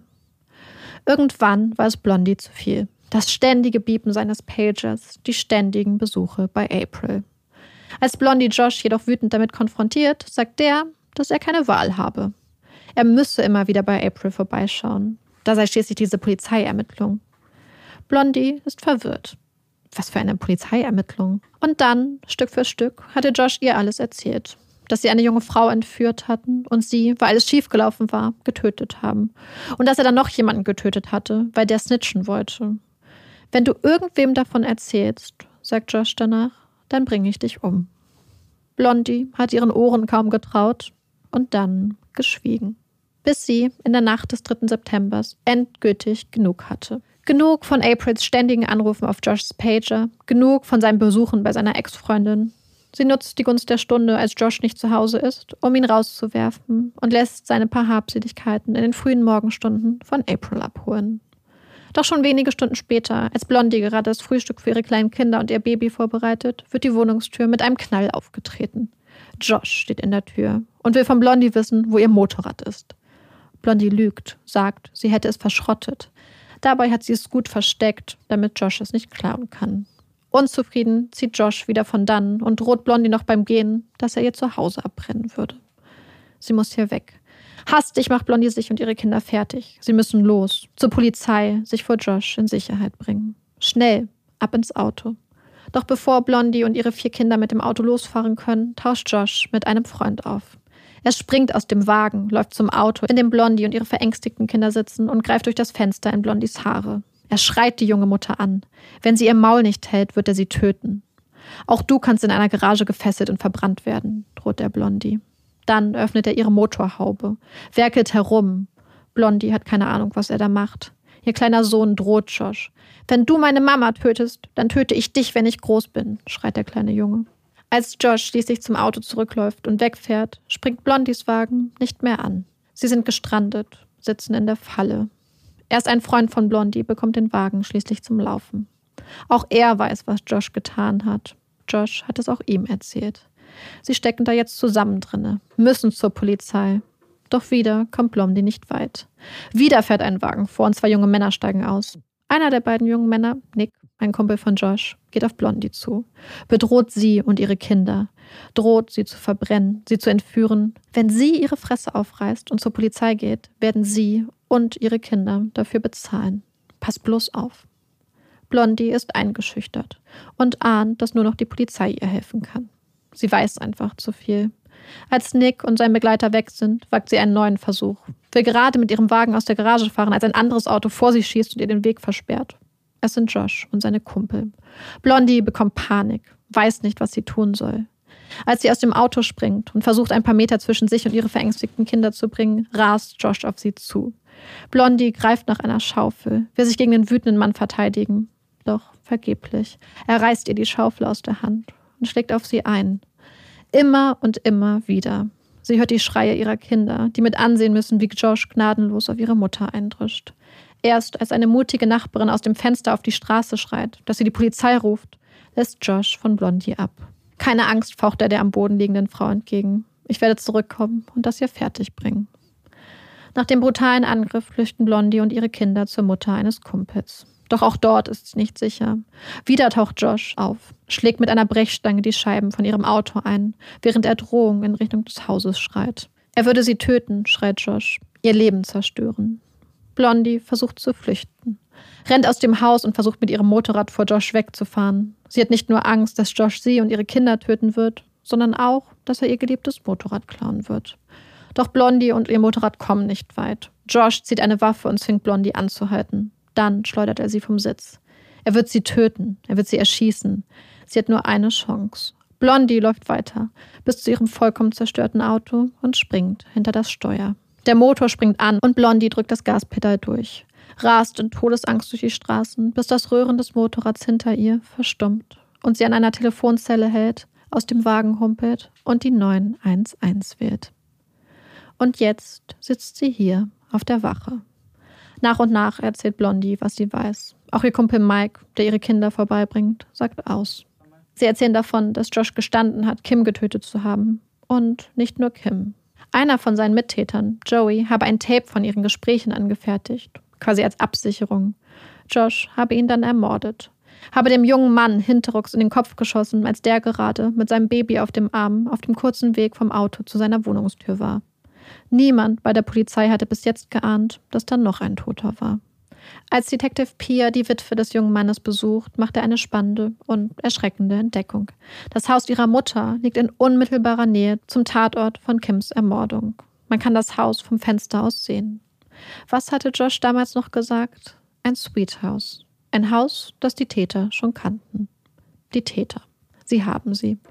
Josh, Jay, Joey und Nick. Joey und Nick hatten Kim am 1. März entführt, Josh sie schließlich ermordet. Eine Entführung, eine Erpressung, die schief ging. Für die Ermittler und die Staatsanwaltschaft geht die Arbeit jetzt erst richtig los. Sie haben einen Prozess vorzubereiten und ein paar junge Männer festzunehmen. Mithilfe von Blondie und Joeys Witwe nehmen die Polizisten Josh und Nick fest. Endlich. Von Jay fehlt jedoch fast jede Spur, denn der hat sich nach Puerto Rico abgesetzt. Blondies Erleichterung über die Festnahme von Nick und Josh währt nur kurz. Denn schon bald steht einer von Joshs besten Freunden vor ihrer Tür. Red Drum. Red Drum. Mörder rückwärts buchstabiert. Wie in dem Horrorklassiker The Shining. Und dieser Red Drum übernimmt nun Joshs dreckige Arbeit. Er bedroht Blondie, versucht, sie zum Schweigen zu bringen. Kurz darauf werden Blondie, ihre Kinder, ihr Kumpel Mike und einer ihrer Brüder unter Polizeischutz gestellt und in einem Hotel versteckt. Doch auch diese Situation ist für Blondie kaum auszuhalten. Das Hotelzimmer ist viel zu klein für eine junge Frau und vier Kinder. Fühlt sich an wie ein Gefängnis. Obwohl die Polizei sie eindringlich immer wieder darum gebeten hat, keinen Kontakt zur Außenwelt aufzunehmen, steht sie im Kontakt zur Presse und gibt grausame Details des Falls preis. Und auch alte Bekannte kommen irgendwie an ihre Nummer. So auch Jay. Der ist der ist mittlerweile aus Puerto Rico zurückgekehrt und hat, wie Blondie bald aus verlässlicher Quelle erfährt, einen Auftrag. Er soll Blondie aus dem Weg schaffen. Jay ist also zurück in der Stadt. Schlechte Nachrichten für Blondie und gleichzeitig gute Nachrichten für die Detectives. Das ist ihre Chance, ihn endlich festzunehmen und ein bisschen mit ihm zu reden. Sie müsse jetzt besonders vorsichtig sein, erinnert Detective Shevlin Blondie. Doch die überrascht ihn, verkündet, dass sie in zwei Tagen eh erstmal weg sein wird. Ab nach Florida oder so, das weiß sie jetzt noch nicht genau, so eine Woche lang. Freunde und Familie hätten ihr den Urlaub bezahlt, damit sie sich endlich mal wieder erholen könne. Der ganze Stress. Detective Shevlin ist skeptisch. Irgendwas stimmt da doch nicht. Zwei Wochen später bestätigt ein Telefonanruf aus Florida sein Bauchgefühl. Blondie wurde festgenommen hatte versucht, ein Kilogramm Heroinpaste von Ecuador in die USA zu schmuggeln. Was zum Teufel hat sie sich dabei nur gedacht? Sie ist die Hauptbelastungszeugin in einem Doppelmord und sitzt jetzt da unten in Florida in Untersuchungshaft. Genau deswegen musste sie es tun. Blondie ist aufgebracht. Sie hat das doch nicht freiwillig getan. Man hat sie gezwungen, sie erpresst. Die wollten sie loswerden und dafür sorgen, dass sie nicht aussagen kann. Die haben ihre Kinder entführt und ihr gedroht. Sie musste es machen. Sie hatte keine Wahl. Wieder einmal ist Blondie nur ein Spielball, ein Kollateralschaden. Als die Polizei in New York erfährt, dass Blondies Kinder gefangen gehalten werden, wird in Windeseile ein SWAT-Team zu ihrer Wohnung geschickt. Schwer bewaffnet und auf das Schlimmste gefasst, stimmt die Einheit die kleine Wohnung.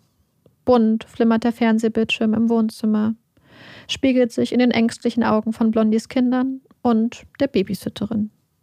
Was hatte Blondie ihnen da bloß erzählt? Nur die Wahrheit, darauf besteht Blondie. Sie nennt der Polizei den Namen einer Freundin. Die kann das bestätigen. Doch ihre Freundin gibt zu, dass Blondie sie gebeten hat, zu lügen. Es gab keine Entführung, keine dunklen Hintermänner, die Blondies Aussage verhindern wollten. Blondie hat zudem nicht zum ersten Mal Drogen geschmuggelt. Sie ist nur zum ersten Mal dabei ertappt worden. Schlechtes Timing.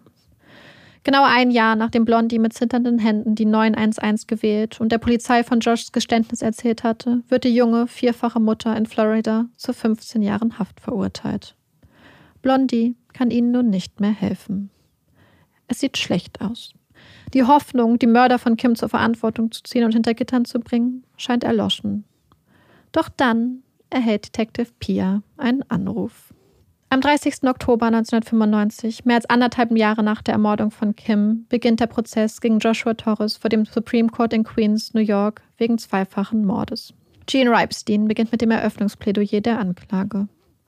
Um ungefähr 4 Uhr morgens am 1. März 1995 wurde die 20-jährige Kimberly Antonakos, eine herzliche, großzügige, hübsche junge Frau mit großem Freundeskreis, auf Befehl und Anweisung dieses Mannes in ihrer Garage gekidnappt.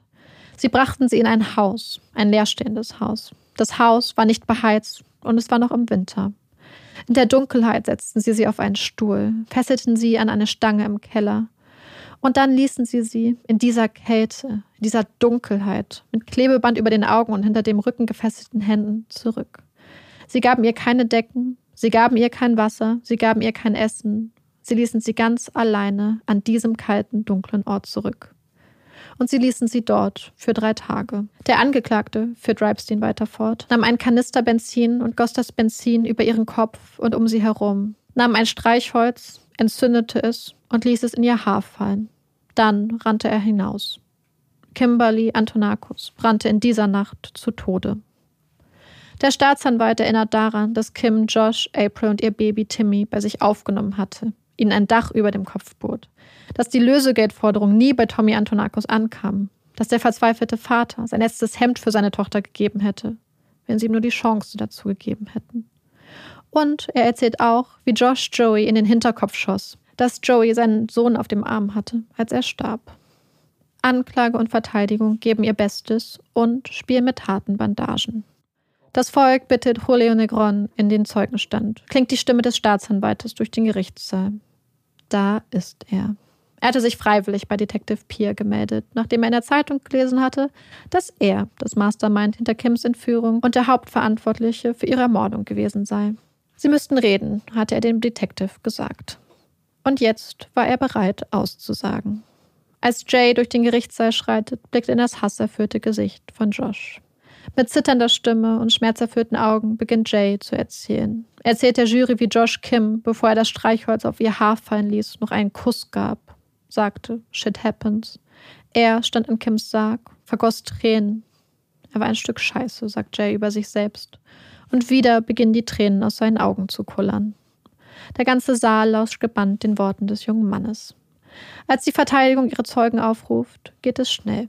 Es sind Joshs Freund Redrum und dessen Freundin. Doch das Paar, das nacheinander aufgerufen wird und Josh ein Alibi geben soll, widerspricht sich wieder und wieder.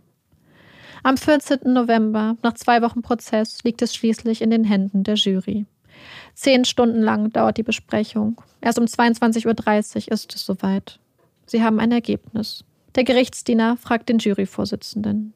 Wie befindet die Jury den Angeklagten in Punkt 1, Second Degree Murder? Nicht schuldig. Schockierte Blicke. Die Jury hat Josh des Mordes an Joey freigesprochen. Doch es geht weiter. Die Jury befindet Joshua Torres des Mordes an Kimberly Antonakos für schuldig. Nach und nach geht der Vorsitzende der Geschworenen die Anklagepunkte durch. Nach jedem Punkt ein schuldig. Eine Stunde später jährt sich der Tag, an dem Kim das Licht der Welt erblickte, zum 22. Mal. Die Verurteilung sei ein bittersüßes Geschenk für seine geliebte Tochter, sagt Tommy Antonakos mit Tränen in den Augen einem Reporter. Und auch ihre Großmutter Betty wendet sich an die wartenden Pressevertreter.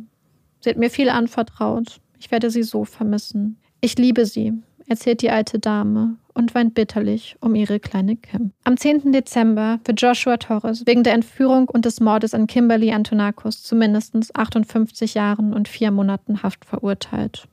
Als nächstes ist Jay dran. Er wird, dank seiner Aussage, zu einer kurzen Haftstrafe verurteilt. Ein Jahr nach dem Prozess gegen Josh beginnt im Oktober 1997 schließlich der Prozess gegen Nick Libretti. Zwei Tage vor Kims 23. Geburtstag wird schließlich auch Nick zu mindestens 58 Jahren und vier Monaten Haft verurteilt. Wow, ähm, das ist auf jeden Fall ein Fall, der sich für mich zumindest ganz anders entwickelt hat, als ich, glaube ich, am Anfang vielleicht gedacht hätte und ganz, also viel größere Ausmaße angenommen hat mhm. auf einmal. So das ist jetzt das Gefühl. Gerade ein sehr spannender Fall, von dem ich auch nichts wusste, wie ich dann jetzt festgestellt habe, äh, während du erzählt hast. Ich bin gespannt. Ich glaube, du hast noch was also mit uns zu teilen. Ja, also ich würde direkt mal mit der Quelle anfangen. Und das ist ein ganz wunderbares Buch von Kieran Crowley. Er hat 1999 ein Buch über den Fall geschrieben und dafür Einsicht gehabt in die ganzen Ermittlungsakten, in die ganzen Aufzeichnungen, in die ganzen Gerichtsdokumente und hat auch mit ganz vielen von den Akteuren geredet. Ich meine, dass er mit Josh nicht geredet hat, weil Josh, glaube ich, vorher Einsicht in alles haben wollte, was er geschrieben hat. Mhm. Aber er hat mit ganz, ganz vielen Beteiligten geredet und hat deswegen, das habe ich ich habe mich ja quasi auf die Seite begeben der Polizisten beziehungsweise auch der Familie von Kim und ihrer Freunde und da so diesen Wissensstand wiedergegeben. In dem Buch hat er dadurch, dass er mit den ganzen Beteiligten geredet hat, aber gleichzeitig immer die Geschichte hinter der Tat und die Tat erzählt. Das heißt, er hat über Josh und Joey und Nick und Jay geredet und was die gemacht haben. Und da sind auch noch so ganz viele, ganz teilweise wirklich absurde Aspekte da mhm. passiert ist dann natürlich auch ganz dicht dran gewesen an der Tat auch gegen Joey. Es ist ein total spannendes Buch von 1999, also das kann ich auch wirklich empfehlen. Also es hat, war eine super Quelle einfach zum Fall, weil es sonst insgesamt gar nicht so viele Sachen gibt dazu. Ja, ich habe von dem Fall tatsächlich noch gar nichts gehört. Mhm. und ich finde es auch, ich finde es eigentlich auch super gut, wie es dargestellt, also wie du es dargestellt hast und wie es dann im, im, Buch wahrscheinlich dann auch der Fall war. Ich finde das, also das mit Joey tut mir halt so leid mhm. irgendwie, weil auch wenn er involviert war und wenn er offensichtlich ein Mensch war, der sehr viele falsche Entscheidungen getroffen hat und Fehler gemacht hat, dann wünscht man trotzdem jedem ja am Ende Gerechtigkeit, mhm. weil jeder Mensch hinterlässt ja Freunde, Familie und wie du sagst, er hat ein Baby. Ja. Und, und was ich ja. nicht so richtig erzählt habe, also der Plan ging zurück auf Josh. Josh mhm. wollte ein Auto haben und hat oh sich dann Gott. überlegt, dass sie ja Kim entführen könnten, dass sie ihren Vater erpressen sollten. Und dann war es halt so, dass Joey und Nick Kim entführt haben und Josh und Jay sich dann quasi so ein bisschen in diese Ermittlungen und auch diese ganze Zeit mit ihrem Vater dann da eingeschlichen haben. Josh hatte natürlich dadurch, dass Kim ihm und seiner Freundin ja Obdach gewährt hatte, mhm. ganz, ganz tiefe Einblicke konnte oder hat versucht, ja, haben wir ja gesehen, die Ermittlungen zu lenken, da den Verdacht zum Beispiel auf Psycho zu schieben. Ja. Und ähm, hat das so versucht. Und am Schluss war es dann das Problem, dass sie es nicht geschafft haben, die Lösegeldforderung mhm. zu übermitteln. Und zwar hatten sie mit so einer verzerrten Stimme eine Lösegeldforderung aufgenommen und haben dann bei Tommy in Staten Island in seinem Zuhause angerufen, aber es ist immer nur der Anrufbeantworter drangegangen. Aber das haben sie nicht verstanden. Sie haben nicht verstanden, Hä? dass das der Anrufbeantworter war. Und sobald er dann gesagt hat, hallo, hier ist Tommy Antonakos, haben sie dann sofort angefangen, immer das Tape gegen den Hörer zu halten und abzuspielen.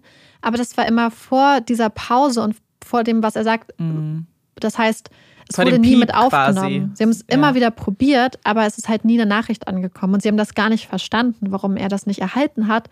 Und deswegen war die Polizei auch so irritiert, weil sie gesagt haben, naja, wenn sie entführt wurde, mhm. und es geht um eine wirkliche Entführung, die nicht verbunden ist mit ähm, zum Beispiel jetzt, dass, dass sie ihre Kreditkarte genommen haben, um so ein ATM zum Beispiel mhm. ähm, zu leeren, dann, deswegen waren sie halt sehr, sehr verwirrt und lange auf der falschen Spur. Und als es dann über mehrere Tage ging, und sich nichts getan hatte, sind sie dann wieder und wollten Kim eigentlich freilassen und wollten sie eigentlich in den Park lassen. Aber sie hätten Kim drei Tage lang in diesem Keller gelassen. Es waren Temperaturen um den Gefrierpunkt. Mhm.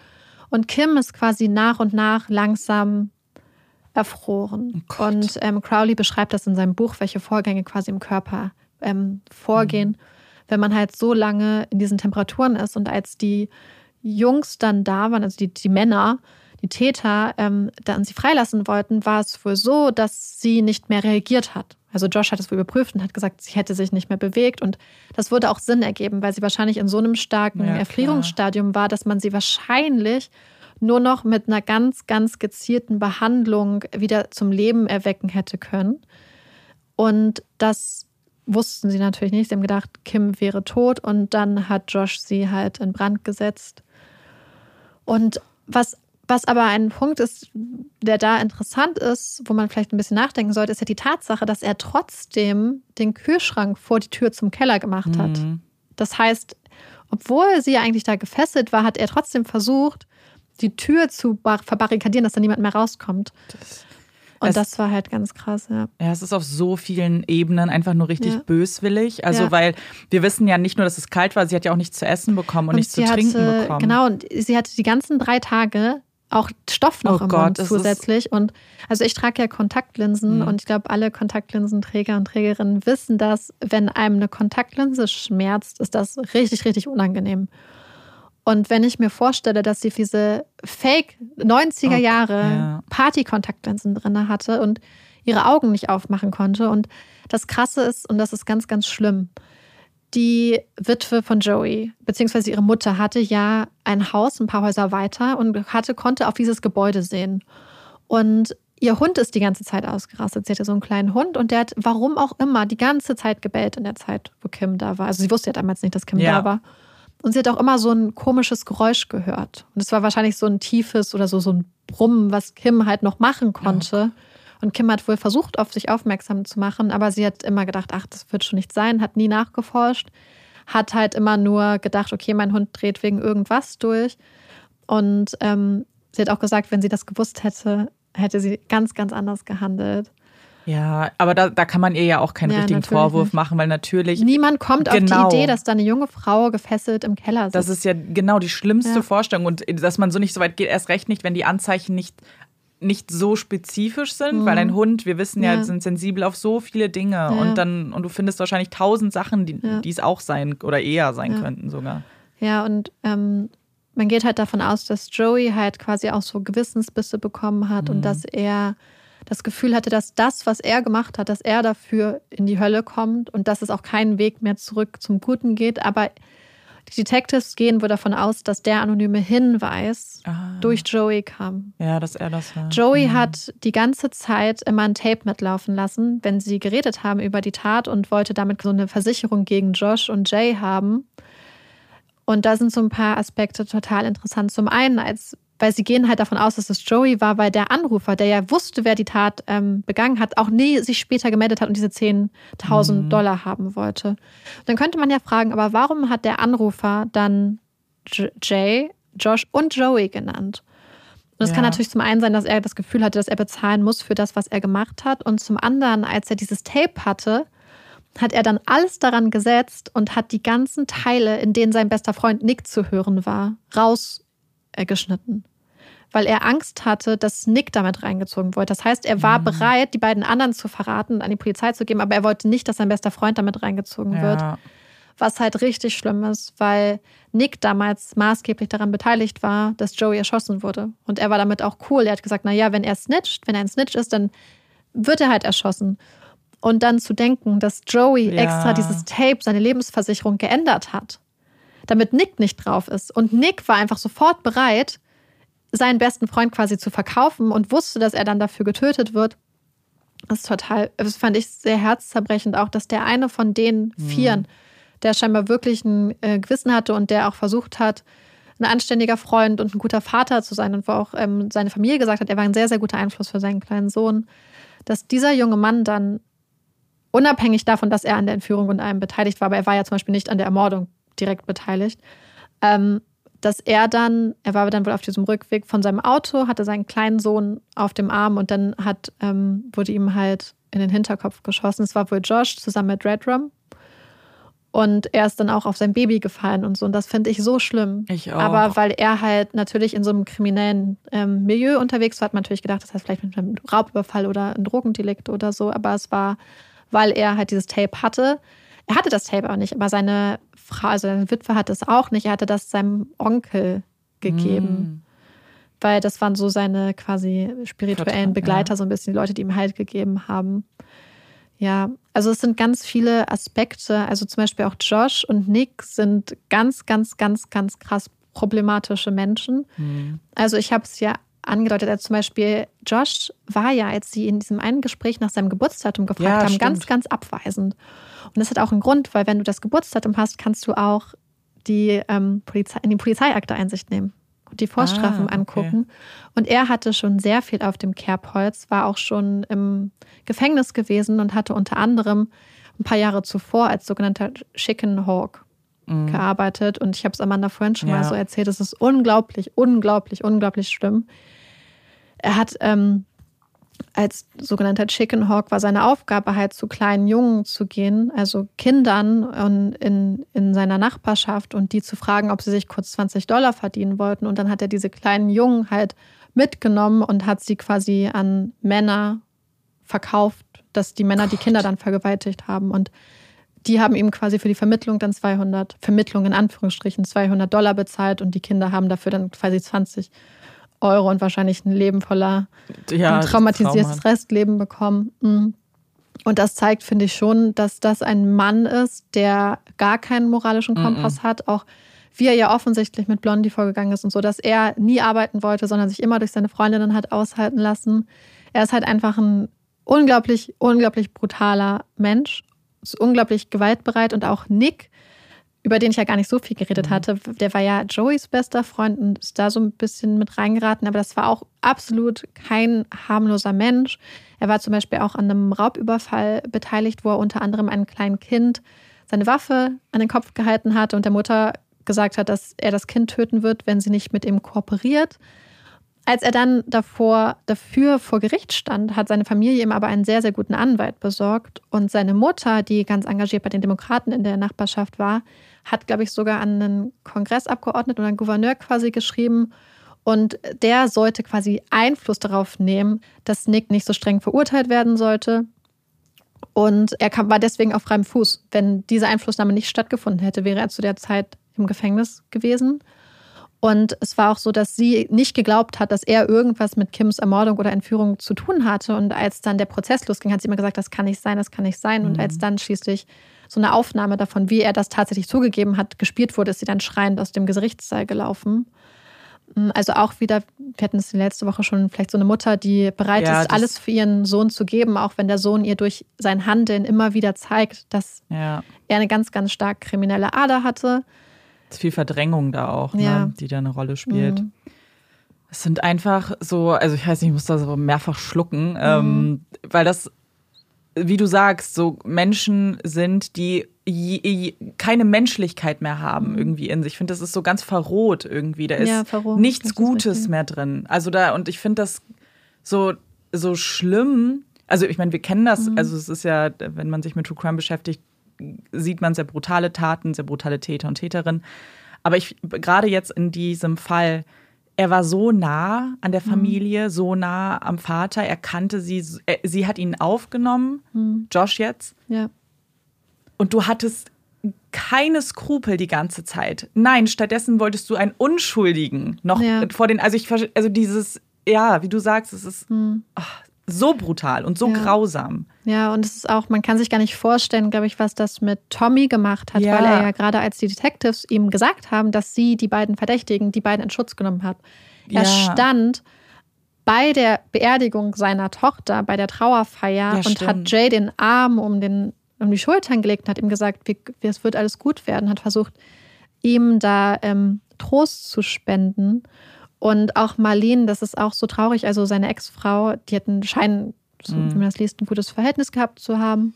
Und er hatte zum Beispiel auch versucht, also wir wissen ja, dass er quasi zwei Tage gewartet hat, bis er ihr mitgeteilt hat, dass Kim verschwunden ist, weil er einfach gehofft hatte, dass sie das, dass sie Kim wiederfinden und dass sie sich dann keine Sorgen machen muss. Und auch als sie dann Kim gefunden haben, hat er, und ich glaube, das ist auch möglich gewesen, weil es in den 90ern war, ihr nicht gesagt, woran Kim gestorben ist. Er hat ihr erzählt, Kim hätte sich von ihren Entführern befreien können und wäre bei einem Fluchtversuch mit dem Auto verunglückt. Oh. Und erst als dann am 10. Dezember, weil Marlene war nicht die ganze Zeit während des Prozesses da, am 10. Dezember dann das Urteil verlesen wurde, beziehungsweise der Strafmaß verkündet wurde, hat der Richter erzählt, dass Kim bei lebendigem Leibe, wenn auch Mhm. verbrannt wurde. Und dann hat sie das erfahren. Ich finde das eigentlich, also ich möchte, man möchte da jetzt auch niemandem irgendwie die Mhm. Schuld dafür geben, aber ich finde das unverantwortlich. Ich finde, das kann nicht sein. Ich, also ich finde, man kann doch keinen Menschen, das ist ganz egal, ob es Mhm. Mutter ist oder wie auch immer man zu der Person steht, so ins Un... un oder- Mhm. also, weißt du, ich, Ich glaube, er war nicht davon ausgegangen, weil ich glaube wirklich, Ja, dass das- es aus diesem Willen war, sie zu schützen. ja, ganz sicher. Die Ähm, Intention war bestimmt gut, aber... Und es hätte ja auch funktioniert, aber ich glaube, das Problem dabei wäre natürlich auch gewesen, dass es natürlich ein Zufall ist, dass sie von der Berichterstattung vielleicht nichts mitbekommen Ja. hat. So. Aber ich glaube, wir, was ich so ein bisschen gedacht habe, man weiß halt auch nicht, ob sie jetzt, vielleicht hat er sich Sorgen um ihre psychische Gesundheit Mhm. gemacht oder so. Ich glaube, ich denke, er wird schon irgendwie vielleicht so Gründe dafür gehabt haben. Und ähm, ja, Tommy Antonakos ist wenige Jahre nach Krim dann auch gestorben. Mm, Weil, also sein Bruder hat gesagt, er ist zwar an Krebs gestorben, aber eigentlich war es, weil er einfach nichts mehr hatte, für das Ja. er leben wollte, weil er quasi an gebrochenem Herzen gestorben ist. Und ähm, ja, Ja, ich finde, dieser ich. Fall ist einfach so. Ja, ich finde, Verrohung trifft es Mhm. einfach unglaublich gut. Und ich hatte auch am Anfang gar keine Ahnung, was für ein Ausmaß das alles nimmt. Es ist zum Beispiel auch so, das sind ähm, so viele Leute auch da drin gewesen, zum Beispiel, was man bei Blondie sagen muss. Also erst als ich das gehört habe, was Blondie alles gemacht hat, dachte ich, okay, krass, beeindruckend. Und ich glaube, man Ja. kann auch nicht unterschätzen, was für eine Angst sie gehabt hatte. Mhm. Aber was die Detectives gesagt haben, sie hat das erst in dem Moment gemacht, wo es um ihr Motorrad ging. ja, gen- ja. Dieser ganze Konflikt war nicht, weil Josh ihr gestanden hat, dass er eine Frau getötet hat und noch jemanden, sondern erst in dem Moment, in dem er ihr Motorrad haben wollte. Sie hat auch am, sie hat gesagt, ja, er hat zwar wen getötet, aber sie hat immer gefragt, wo ist mein Motorrad? Hm. Ihr ging es, also zumindest haben die Detectives das so geschildert, nur um das Motorrad. Und sie meinten so, okay, du sitzt seit über einem Monat auf dieser Information ja, genau. und du sagst nichts und erst als du Angst hast, dass dein Motorrad gestohlen wird, beziehungsweise als es quasi ge- gestohlen wurde, Mhm. erst dann meldest du dich und er meinten, dass so aus Sicht der Detectives war das unglaublich, Ja. dass sie so lange auf diese Information gesessen hatte, zumal ähm, es war wohl so, sie hat das wohl auch nicht so 100 Prozent, also sie hat schon so gedacht, aber hat es vielleicht nicht so ganz ernst genommen, man weiß es halt nicht genau. Ähm, aber es ist einfach Ja, das, äh, ja, aber es ist natürlich, ich meine, man kann sich, glaube ich, auch nicht hineinversetzen. Es ist eine junge Frau mit vier kleinen Kindern, Mhm. die halt Angst hatte vor dem Typen. Sie hat gesagt, danach hatte sie Nee. halt wirklich Angst, hatte auch ganz tolle Angst, ihn rauszuschmeißen. ist ja auch begründete Angst. Ja, Man hat ja. ja gesehen, zu was er fähig ist. Und selbst als er nicht mehr da war, Ja, seine Männer hatte. Die, ja, und auch die ganze Zeit haben äh, die ganzen Nachbarn zugeguckt. Und es meinte auch Ja. jemand dafür, dass sein einziges Ziel, Blondie zum Schweigen zu bringen, war, war, dass die Polizei nicht auf ihn aufmerksam wird. Dafür hat er sehr viel Mhm. Äh, Gewalt ausgeübt in der Öffentlichkeit. Eine junge Ja, das- Mutter auf der ganzen Straße vor all den Nachbarn mit einem Spaten oder einer Schaufel zu verprügeln. Und ja, ähm, was auch krass war, auch nochmal zu der Verrohung, was für mich so interessant war, ist, dass die vier Täter waren eigentlich alle, glaube ich, römisch-katholisch Mhm. erzogen, haben dann aber später zu so einer neuen Glaubensrichtung gefunden. So Santeria heißt das. Das Mhm. ist so eine, ähm, ja, so eine andere Glaubensrichtung, wo es zum Beispiel auch um Tieropfer geht und so und Rituale und Exorzismen und so. Ich bin, das ist jetzt Mhm. sehr, sehr, sehr, sehr vereinfachend ausgedrückt. Ich bin da offensichtlich keine Expertin. Und sie haben tatsächlich ihrer, ich sag mal, Priesterin in Anführungsstrichen, also ihrem Guide das erzählt und haben dieser Frau alles erzählt, was sie gemacht haben. Und die hat dann gesagt, ja, ihr müsst einen Exorzismus an euch selbst vornehmen. Aber sie ist nicht zur Polizei oder hat irgendwas gemacht. Das heißt, sie wusste, dass da vier Männer sind, die, die höchst kriminell sind und hat diese Männer einfach dann Ja, das- weiterlaufen lassen. Ich meine, natürlich gerade zum Beispiel, man hat ja in der Kirche auch so ein, ähm, so ein, so ein Schweigerecht oder ein Schweigegelübde, ähm, glaube Mhm. ich. Ähm, aber das ist, also ich weiß nicht, das fand ich auch krass. Total. Dass du dann, das- du hättest ja auch äh, positiv einwirken können. So im Genau. Sinne von, ihr müsst euch stellen, um mit euch wieder ins Reine zu kommen oder so. Und das fand ich auch so krass, dass da einfach eine Frau ist, die das weiß Und nichts. und dann sagt, ja, ihr ähm, solltet euch klären, ihr solltet eure Seelen Ja. reinigen, so ein bisschen. Aber ohne das konkret zu sagen, hey, Ja. bitte geht so und so vor. Und ich denke, man, ich kenne mich offensichtlich nicht mit der Religion aus, aber das fand ich auch einfach erschreckend, Mhm. muss ich gestehen. Ja, es ist halt nur so eine, eine zusätzliche Schicht irgendwie von Menschen, die es irgendwie Ja. wussten und auch nicht Ja. direkt gar nicht gehandelt haben ähm, im Ja. Sinne der Ermittler und Ermittlungen. Was noch, was ich noch interessant fand, ist, dass, also es ist nicht interessant, aber es ist nochmal so eine kleine Anekdote auch zu dem Fall, dass Tom Shefflin, also der Detective, der ja dann mit Detective Louis Peer zusammen quasi den Fall übernommen hatte, nachdem es dann ein Mordfall geworden ist, der, die waren halt gerade auch unterwegs in Queens und Brooklyn und haben so Plakate aufgehängt, wo um Informationen gebeten wurde und dann sind sie mit dem Auto gefahren, da ist ihm ein anderer Wagen reinge, rast. Mhm. Und Shefflin hat halt so schwere Verletzungen davon getragen, dass er nicht mehr arbeiten konnte. Hat ähm, aber dann trotzdem noch darum gebeten, dass er so lange noch quasi halb am Fall und offiziell als Ermittler tätig sein kann, wenn auch nur formell und nicht wirklich, ja. bis das abgeschlossen ist. Und so haben sie ihn dann mhm. immer versucht, also ähm, Pia hat immer versucht, ihn dann quasi immer noch so dabei zu behalten und so mit einzubeziehen und zumindest immer auf dem aktuellen Stand zu halten weil er auch gesagt hat, das waren so, alle der Ermittler haben gesagt, dass das ein Fall war, der ihnen sehr, sehr ans Herz ging und der für sie auch sehr persönlich war, auch wenn das nicht so sein sollte. Und sagt, das hat für sie irgendwie alle so eine Grenze überschritten, wohl auch, weil Tommy ja immer da war, ja. weil Tommy immer da war und alles gemacht hat und bei ihnen da saß und fast jeden Tag auf dem Revier war und sie einfach das so gesehen haben und dann auch Kim gesehen haben und ja. Das ist, ja, verstehe ich voll. Sowas kann einen ja auch nicht kalt lassen. Ne? Ja. Und dann ist man da so involviert, ja. emotional. Aber ja, meine, dann, dann war er offiziell ja noch im Team, ja. als aufgelöst wird. Das fand ich noch ganz schön irgendwie. Aber sonst. Hm. Ähm, Na, ich glaube, eine Sache, über die wir reden müssen, ist das Medium. Ja, Weil das ich glaube, da, erstaunlicherweise mhm. für, für ein Medium eine erstaunlich hohe ja. Trefferquote hatte. Also, äh, keine Ahnung, wie ihr so dazu steht, aber ich Glück. glaube nicht. Es ist Glück. Es ist Glück, Zufall. Ja, und das Interessante ist ja auch, sie hat ja gesagt, sie hat einen J gesehen und ich meine, drei ja. der Täter, ja. die Namen fingen halt mit J an. Sie hat ein T gesehen, ein großes T. Es ist ja. Joshua Torres, ist auch ganz ah, interessant. Okay. Sie hat ja auch spezifisch gesagt, Sie hat keine Schuhe mehr an, sie ist irgendwo gefesselt, sie ist in einem Haus, was aber nicht ganz leer steht. Mhm. Das Interessante daran ist, dass das Haus nicht so richtig leer stand, weil es war das Haus einer alten Dame, die mhm. zwar in ein Altersheim gezogen war, aber ihren Sohn noch angehalten hatte, ja. dass er ähm, das Haus ab einer gewissen Temperatur heizt. Aber ah, auch nur okay. oben. Ja und ähm, der, dann immer noch nachgeguckt hat und so und der auch einmal da war, als Kim unten war, oh aber das nicht mitbekommen hatte. Und er war tatsächlich dann auch natürlich am Anfang äh, verdächtig. Aber ähm, sie haben auch gesagt, das war ein ganz, er sah zwar aus, glaube ich, wie ein Gangster, Biker oder irgendwie sowas in die Richtung. Ich weiß nicht mehr, was sie gesagt haben, aber hatte so wohl ein Herz aus Gold, ein ganz lieber Kerl, ja. der ganz nett mit denen kooperiert hat wohl. Ja, das ist natürlich. Ja, aber ist natürlich es hat mich halt in dem Moment super geärgert, weil ja, ich finde, ich. egal auch im Nachhinein, wenn Details stimmen. Das ist halt so, ein Zufall. Genau, es ist ein Zufall und du gibst Menschen Hoffnung, ja. die nicht da ist. Und ich finde, mhm. und, und so eine konkrete Hoffnung, weil wenn sich natürlich, wenn da jemand dran glaubt und glauben möchte und daran festhält und denkt, mhm. ah super, ich muss mir jetzt keine Sorgen machen, mhm. weil sie sagt ja, sie kommt ja von alleine zurück. Und dann passiert das nicht. Ich weiß mhm. nicht, wie man, ich weiß nicht, wie man das machen ja, kann. Sie hatte tatsächlich auch noch gesagt, sie hat gesagt, einer der Täter, oder ich glaube, einer der Täter, ich bin mir nicht sicher, mhm. ist in den Westen geflüchtet. Und tatsächlich war, glaube ich, Jay am Anfang nach Kalifornien. Mhm. Aber das hat zum Beispiel auch, ähm, hat er auch im Buch gesagt, von New York aus ist fast alles im Westen. Ja, na klar. Und ich habe auch so überlegt, weil ich habe so gedacht, so mit Jay kann man auch viele Sachen machen. Es kann auch Jail heißen oder irgendwas. Dann kannst ja. du sagen, ja, klar, hat, hat eine Gefängnis. Ja, genau. Geschichte naja, wenn man es eben im Nachhinein findest ja. du immer, wenn du das willst, dann Und auch ganz halt. viele Namen ja. ja, ich weiß es nicht. Naja, und also ich weiß es jetzt nicht genau, aber sie, wenn das ihre Freunde waren, Jay und Josh, die man kannte, dann wusste sie das doch vielleicht auch einfach, oder? Dass die in ihrem Leben waren, in Kims Leben? Achso, ich glaube, das wussten nicht? sie nicht, weil okay. ähm, es ist ja Marlene mit Tara zu ihr hingefahren okay. und die haben mir einfach Sachen von Kim gegeben. Ich glaube, dass also, da keine persönliche Beziehung war. Es gibt da übrigens auch noch eine Folge. Ja drüber. Weil in dem Buch ist nämlich lustigerweise der Name des Mediums quasi geändert. Da sind einige ah, Namen geändert, zum Beispiel ja. auch der Name von der Freundin von Tommy.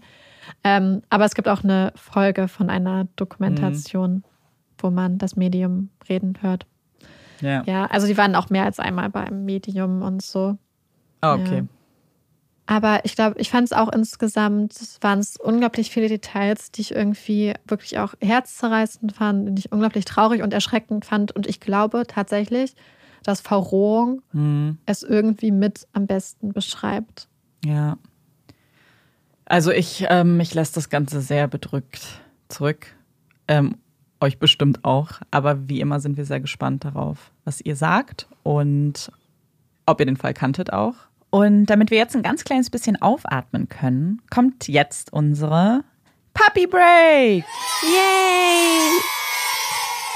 Ich habe die Puppy Break vorbereitet und passend zum Wahlsonntag habe ich äh, mich ein bisschen umgesehen im Tierreich und geschaut, ob es vielleicht auch eine Demokratie bei bestimmten Tieren gibt. Und das, es gibt mehrere Tiergruppen, bei denen es so ist, aber ich habe mich jetzt bei einem Tier ein bisschen belesen und ganz interessante Vorgehensweisen gefunden. Und zwar geht es um das Geierperlhuhn. Und der Name ist eigentlich auch Programm, denn offiziell gehören sie zu der Gruppe der Perlhühner, aber ihre Köpfe ähneln den der Geier. Also sie haben ähm, ja, es, ich, ich möchte nicht gemein sein, aber es sind nicht die schönsten Vögel, die ich je gesehen habe. Wobei ich sagen muss, ihr Gefieder, das glänzt nämlich so kobaltblau, ist eigentlich sehr, sehr schön, aber sie haben blutrote Augen. Also deswegen sehen sie schon ein bisschen angsteinflößend aus. Aber äh, spannenderweise führen sie eben ein Leben in Demokratie. Und äh, oft findet man sie in der Steppe Ostafrikas wieder. Und Wissenschaftler haben es schon beobachtet, dass es meistens so ein, zwei Alpha-Tiere gibt, aber das ist wohl mehr so, äh, so ein bisschen mehr, mehr Schein als tatsächlich, dass sie was zu sagen haben. Denn man hat festgestellt, dass die Tiere tatsächlich ihre Entscheidung demokratisch treffen. Zum Beispiel, wenn es darum geht, in welche Richtung sie fliegen, dann gibt es richtige Abstimmungen, in denen sie die Flügel heben. Und sie entscheiden eben damit, ob sie in welche Himmelsrichtung sie fliegen möchten, ob sie halt den linken oder den rechten Flügel heben. Also es gibt richtige Abstimmungen. Genauso geht es auch darum, ähm, ob sie halt finden, dass das Alpha-Tier in Anführungszeichen einen guten Job macht. Wenn sie zum Beispiel merken, dass das immer wieder die Nahrungsvorräte auffrisst, ohne zu teilen, verbannen sie es in Anführungszeichen und es muss sich dann wieder hinten anstellen. Also es wird dann, also es ist ganz, ganz spannend zu beobachten und es gibt dann einen ganz witzigen Artikel vom National Geographic, wo Menschen das über Monate beobachtet haben und diese Treffen auch gesehen haben, wo sich teilweise Vögel, und das sind Gruppierungen bis zu 60 Vögeln, halt in Bäumen versammeln und wie eine richtiges, ja, so eine Gesellschaft entwickelt haben, die äh, demokratisch funktioniert. Ich glaube, das war die faszinierendste Puppy Break, die ja. wir je hatten. Das finde ich total beeindruckend. Ich war auch, als ich das gelesen habe, ich war total beeindruckt. Gerade, dass es halt wirklich so diese Abstimmung gibt und wie man sich das halt vorstellt. Und ja, ja, und es ist dann halt auch nicht so, dass man dann zum Beispiel sagt, dass die Gruppe, die sagt, so sie möchten jetzt in Richtung Norden fliegen, dann fliegt die eine Gruppe, sondern es wird dann nach Mehrheitsentscheid eben entschieden. Und dann, Spannend. ja, sie bleiben halt in ihrer Gesellschaft trotzdem, ja, bestehen. Eine Sache, die ich jetzt noch sagen muss. Ja. Verbannung. Ja, Verrat. Wer, wer uns kennt, der weiß die Anspielung darauf. Ja. Tierreich. So, diese Folge, ich muss kurz den Disclaimer machen, beziehungsweise kurz sagen, wie diese Folge heute jetzt abgelaufen ist. Ja. Wir haben uns ja vorhin getroffen und haben den Fall aufgenommen und dann die Nachbesprechung. Jetzt haben wir ungefähr vier Stunden Pause dazwischen gehabt, wo wir uns äh, die Hochrechnung angeguckt haben, uns ein bisschen die Debatten und ein bisschen äh, gesnackt und was getrunken haben. Und ich glaube, wir sind jetzt beide richtig, richtig, richtig müde. Ja, total. Ich bin richtig froh, dass Amanda die Puppy Break gerade machen musste, weil ich hatte, glaube ich, keinen geraden Satz mehr zu so einem komplizierten Thema raus. Ja, ich wusste es ja. Ich hatte es ja im Hinterkopf, dass ich nochmal aktiv werden muss. Oh. Deswegen war es okay. Aber ja, wir haben jetzt eine große Pause gehabt, wo wir jetzt Besuch hatten, der jetzt auch äh, gegangen ist. Jetzt sind wir wieder allein im Studio und es ist spät.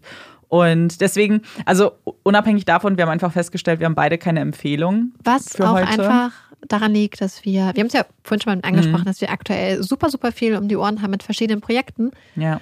Und ähm, beide, glaube ich, uns auf den Tag hinfiebern, wo man einfach wieder so richtig faul auch mhm. sein kann. Ja, wo man mehr auch irgendwie gucken kann wieder. Ich finde, manchmal braucht man auch so ein richtiges Mindset dafür, dass man ja. eine neue Serie anfängt oder so. Bei Filmen ist es ja noch ein bisschen was anderes, aber ich hatte auch gar keine, gar keine Lust, irgendwas zu gucken. Ja. Deswegen ähm, und irgendwas ganz Uraltes auskramen. Ich weiß nicht, das ist äh, dann ja auch nicht so Sinn der Sache. Wobei ich ja Neues rausgefunden habe, dass es ab der dritten Staffel die Sachen von The Tribe jetzt bei Amazon Ach, ja. gibt, was für einige Leute ganz interessant sein könnte. Ja, ja, genau, stimmt, das habe ich gesehen. Ja. Hast du auf Instagram gepostet. Hattest du aber einen Hot Take mitgebracht für uns? Ja. Okay, dann können wir das ja machen. Ich habe auch einen Hot Take. Willst du anfangen? Ja, ich fange an und ich glaube sogar, dass ich weiß, dass der kontrovers ist. Und der hat ein bisschen was äh, damit zu tun, was ich gestern Abend gemacht habe. Ich war nämlich bei einer Lesung und der Herr, der da gelesen hat, ist Jens Wawritschek. Dem einen oder anderen wird das jetzt vielleicht was sagen. Er ist nämlich die Stimme von Peter Shaw bei den drei Fragezeichen. Und tatsächlich, unabhängig von dieser Lesung, ist, und das ist der Hot Take, Peter Shaw mein Lieblings. Fragezeichen. Und ich finde, er bekommt viel zu wenig Liebe ab, weil so, also immer wenn ich wenn darüber gesprochen wird, dann steht natürlich Justus Jonas, äh, Justus Jonas im Vordergrund. Und manchmal kriegt Bob Andrews auch so als Underdog seine Liebe ab und dann wird immer Peter Shaw vergessen. Und ich finde ihn einfach richtig cool. Und das wollte ich jetzt hier auch offiziell bekunden. Marike, wir haben vorhin schon drüber geredet. Marike hat keine Beziehung oder keine Präferenz, sagen wir es so. Ja, ich habe irgendwie, ja.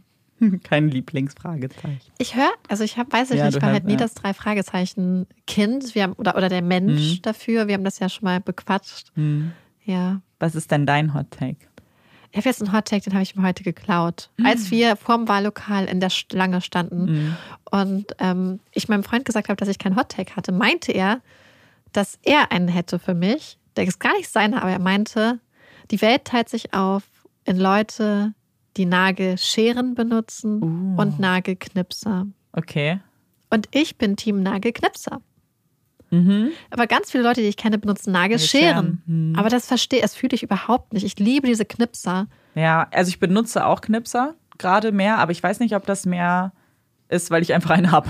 Und Ja. ich habe auch irgendwo eine Nagelschere, aber die verliere ich auch viel öfter, muss Echt? ich sagen. Wobei, ich beim verliere ständig Nagelscheren. Beim Es Rasenschneiden? gibt doch diesen Scherz. Ach ja, dass man. Ja. Ja, ich, ich habe in, in, in meiner Berliner Wohnung keinen Rasen. Mhm.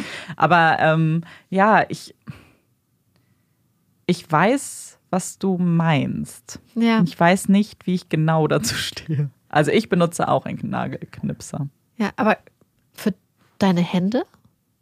Und wenn ich keine Plastiknägel habe, okay. dann ja. Ja.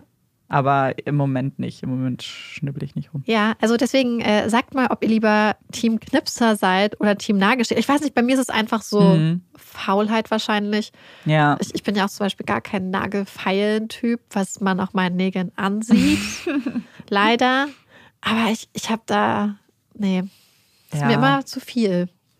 Ja, das, Aufwand. ja, das, äh, ich finde, ich glaube, Nagelfeilen ist eigentlich super wichtig. Ich bin auch manchmal zu faul zu. ich Aber hasse das so abgrundtief. Also wirklich, das ist so eine Sache, die ich wirklich richtig scheiße finde. ja, Nägelfeilen. Verstehe ich. Äh, bin äh, gespannt, was ihr dazu sagt. Da kann man auf jeden Fall Ja. eine gute Abstimmung machen, wenn wir Ja. jemals mal wieder dran denken. Und- wir sind sehr gespannt, was ihr sagt. Und die Folge ist auf jeden Fall so oder so schon lange genug geworden. sie wird morgen editiert. Morgen Genau. Früh. Und kommt dann irgendwann raus am Montag, wenn ihr sie hört. Und wir hoffen, sie hat euch natürlich gefallen. Und ihr hört uns auch beim nächsten Mal wieder zu. Ich bin Amanda Ich bin Marike. und das ist Puppies in Crime. Tschüss.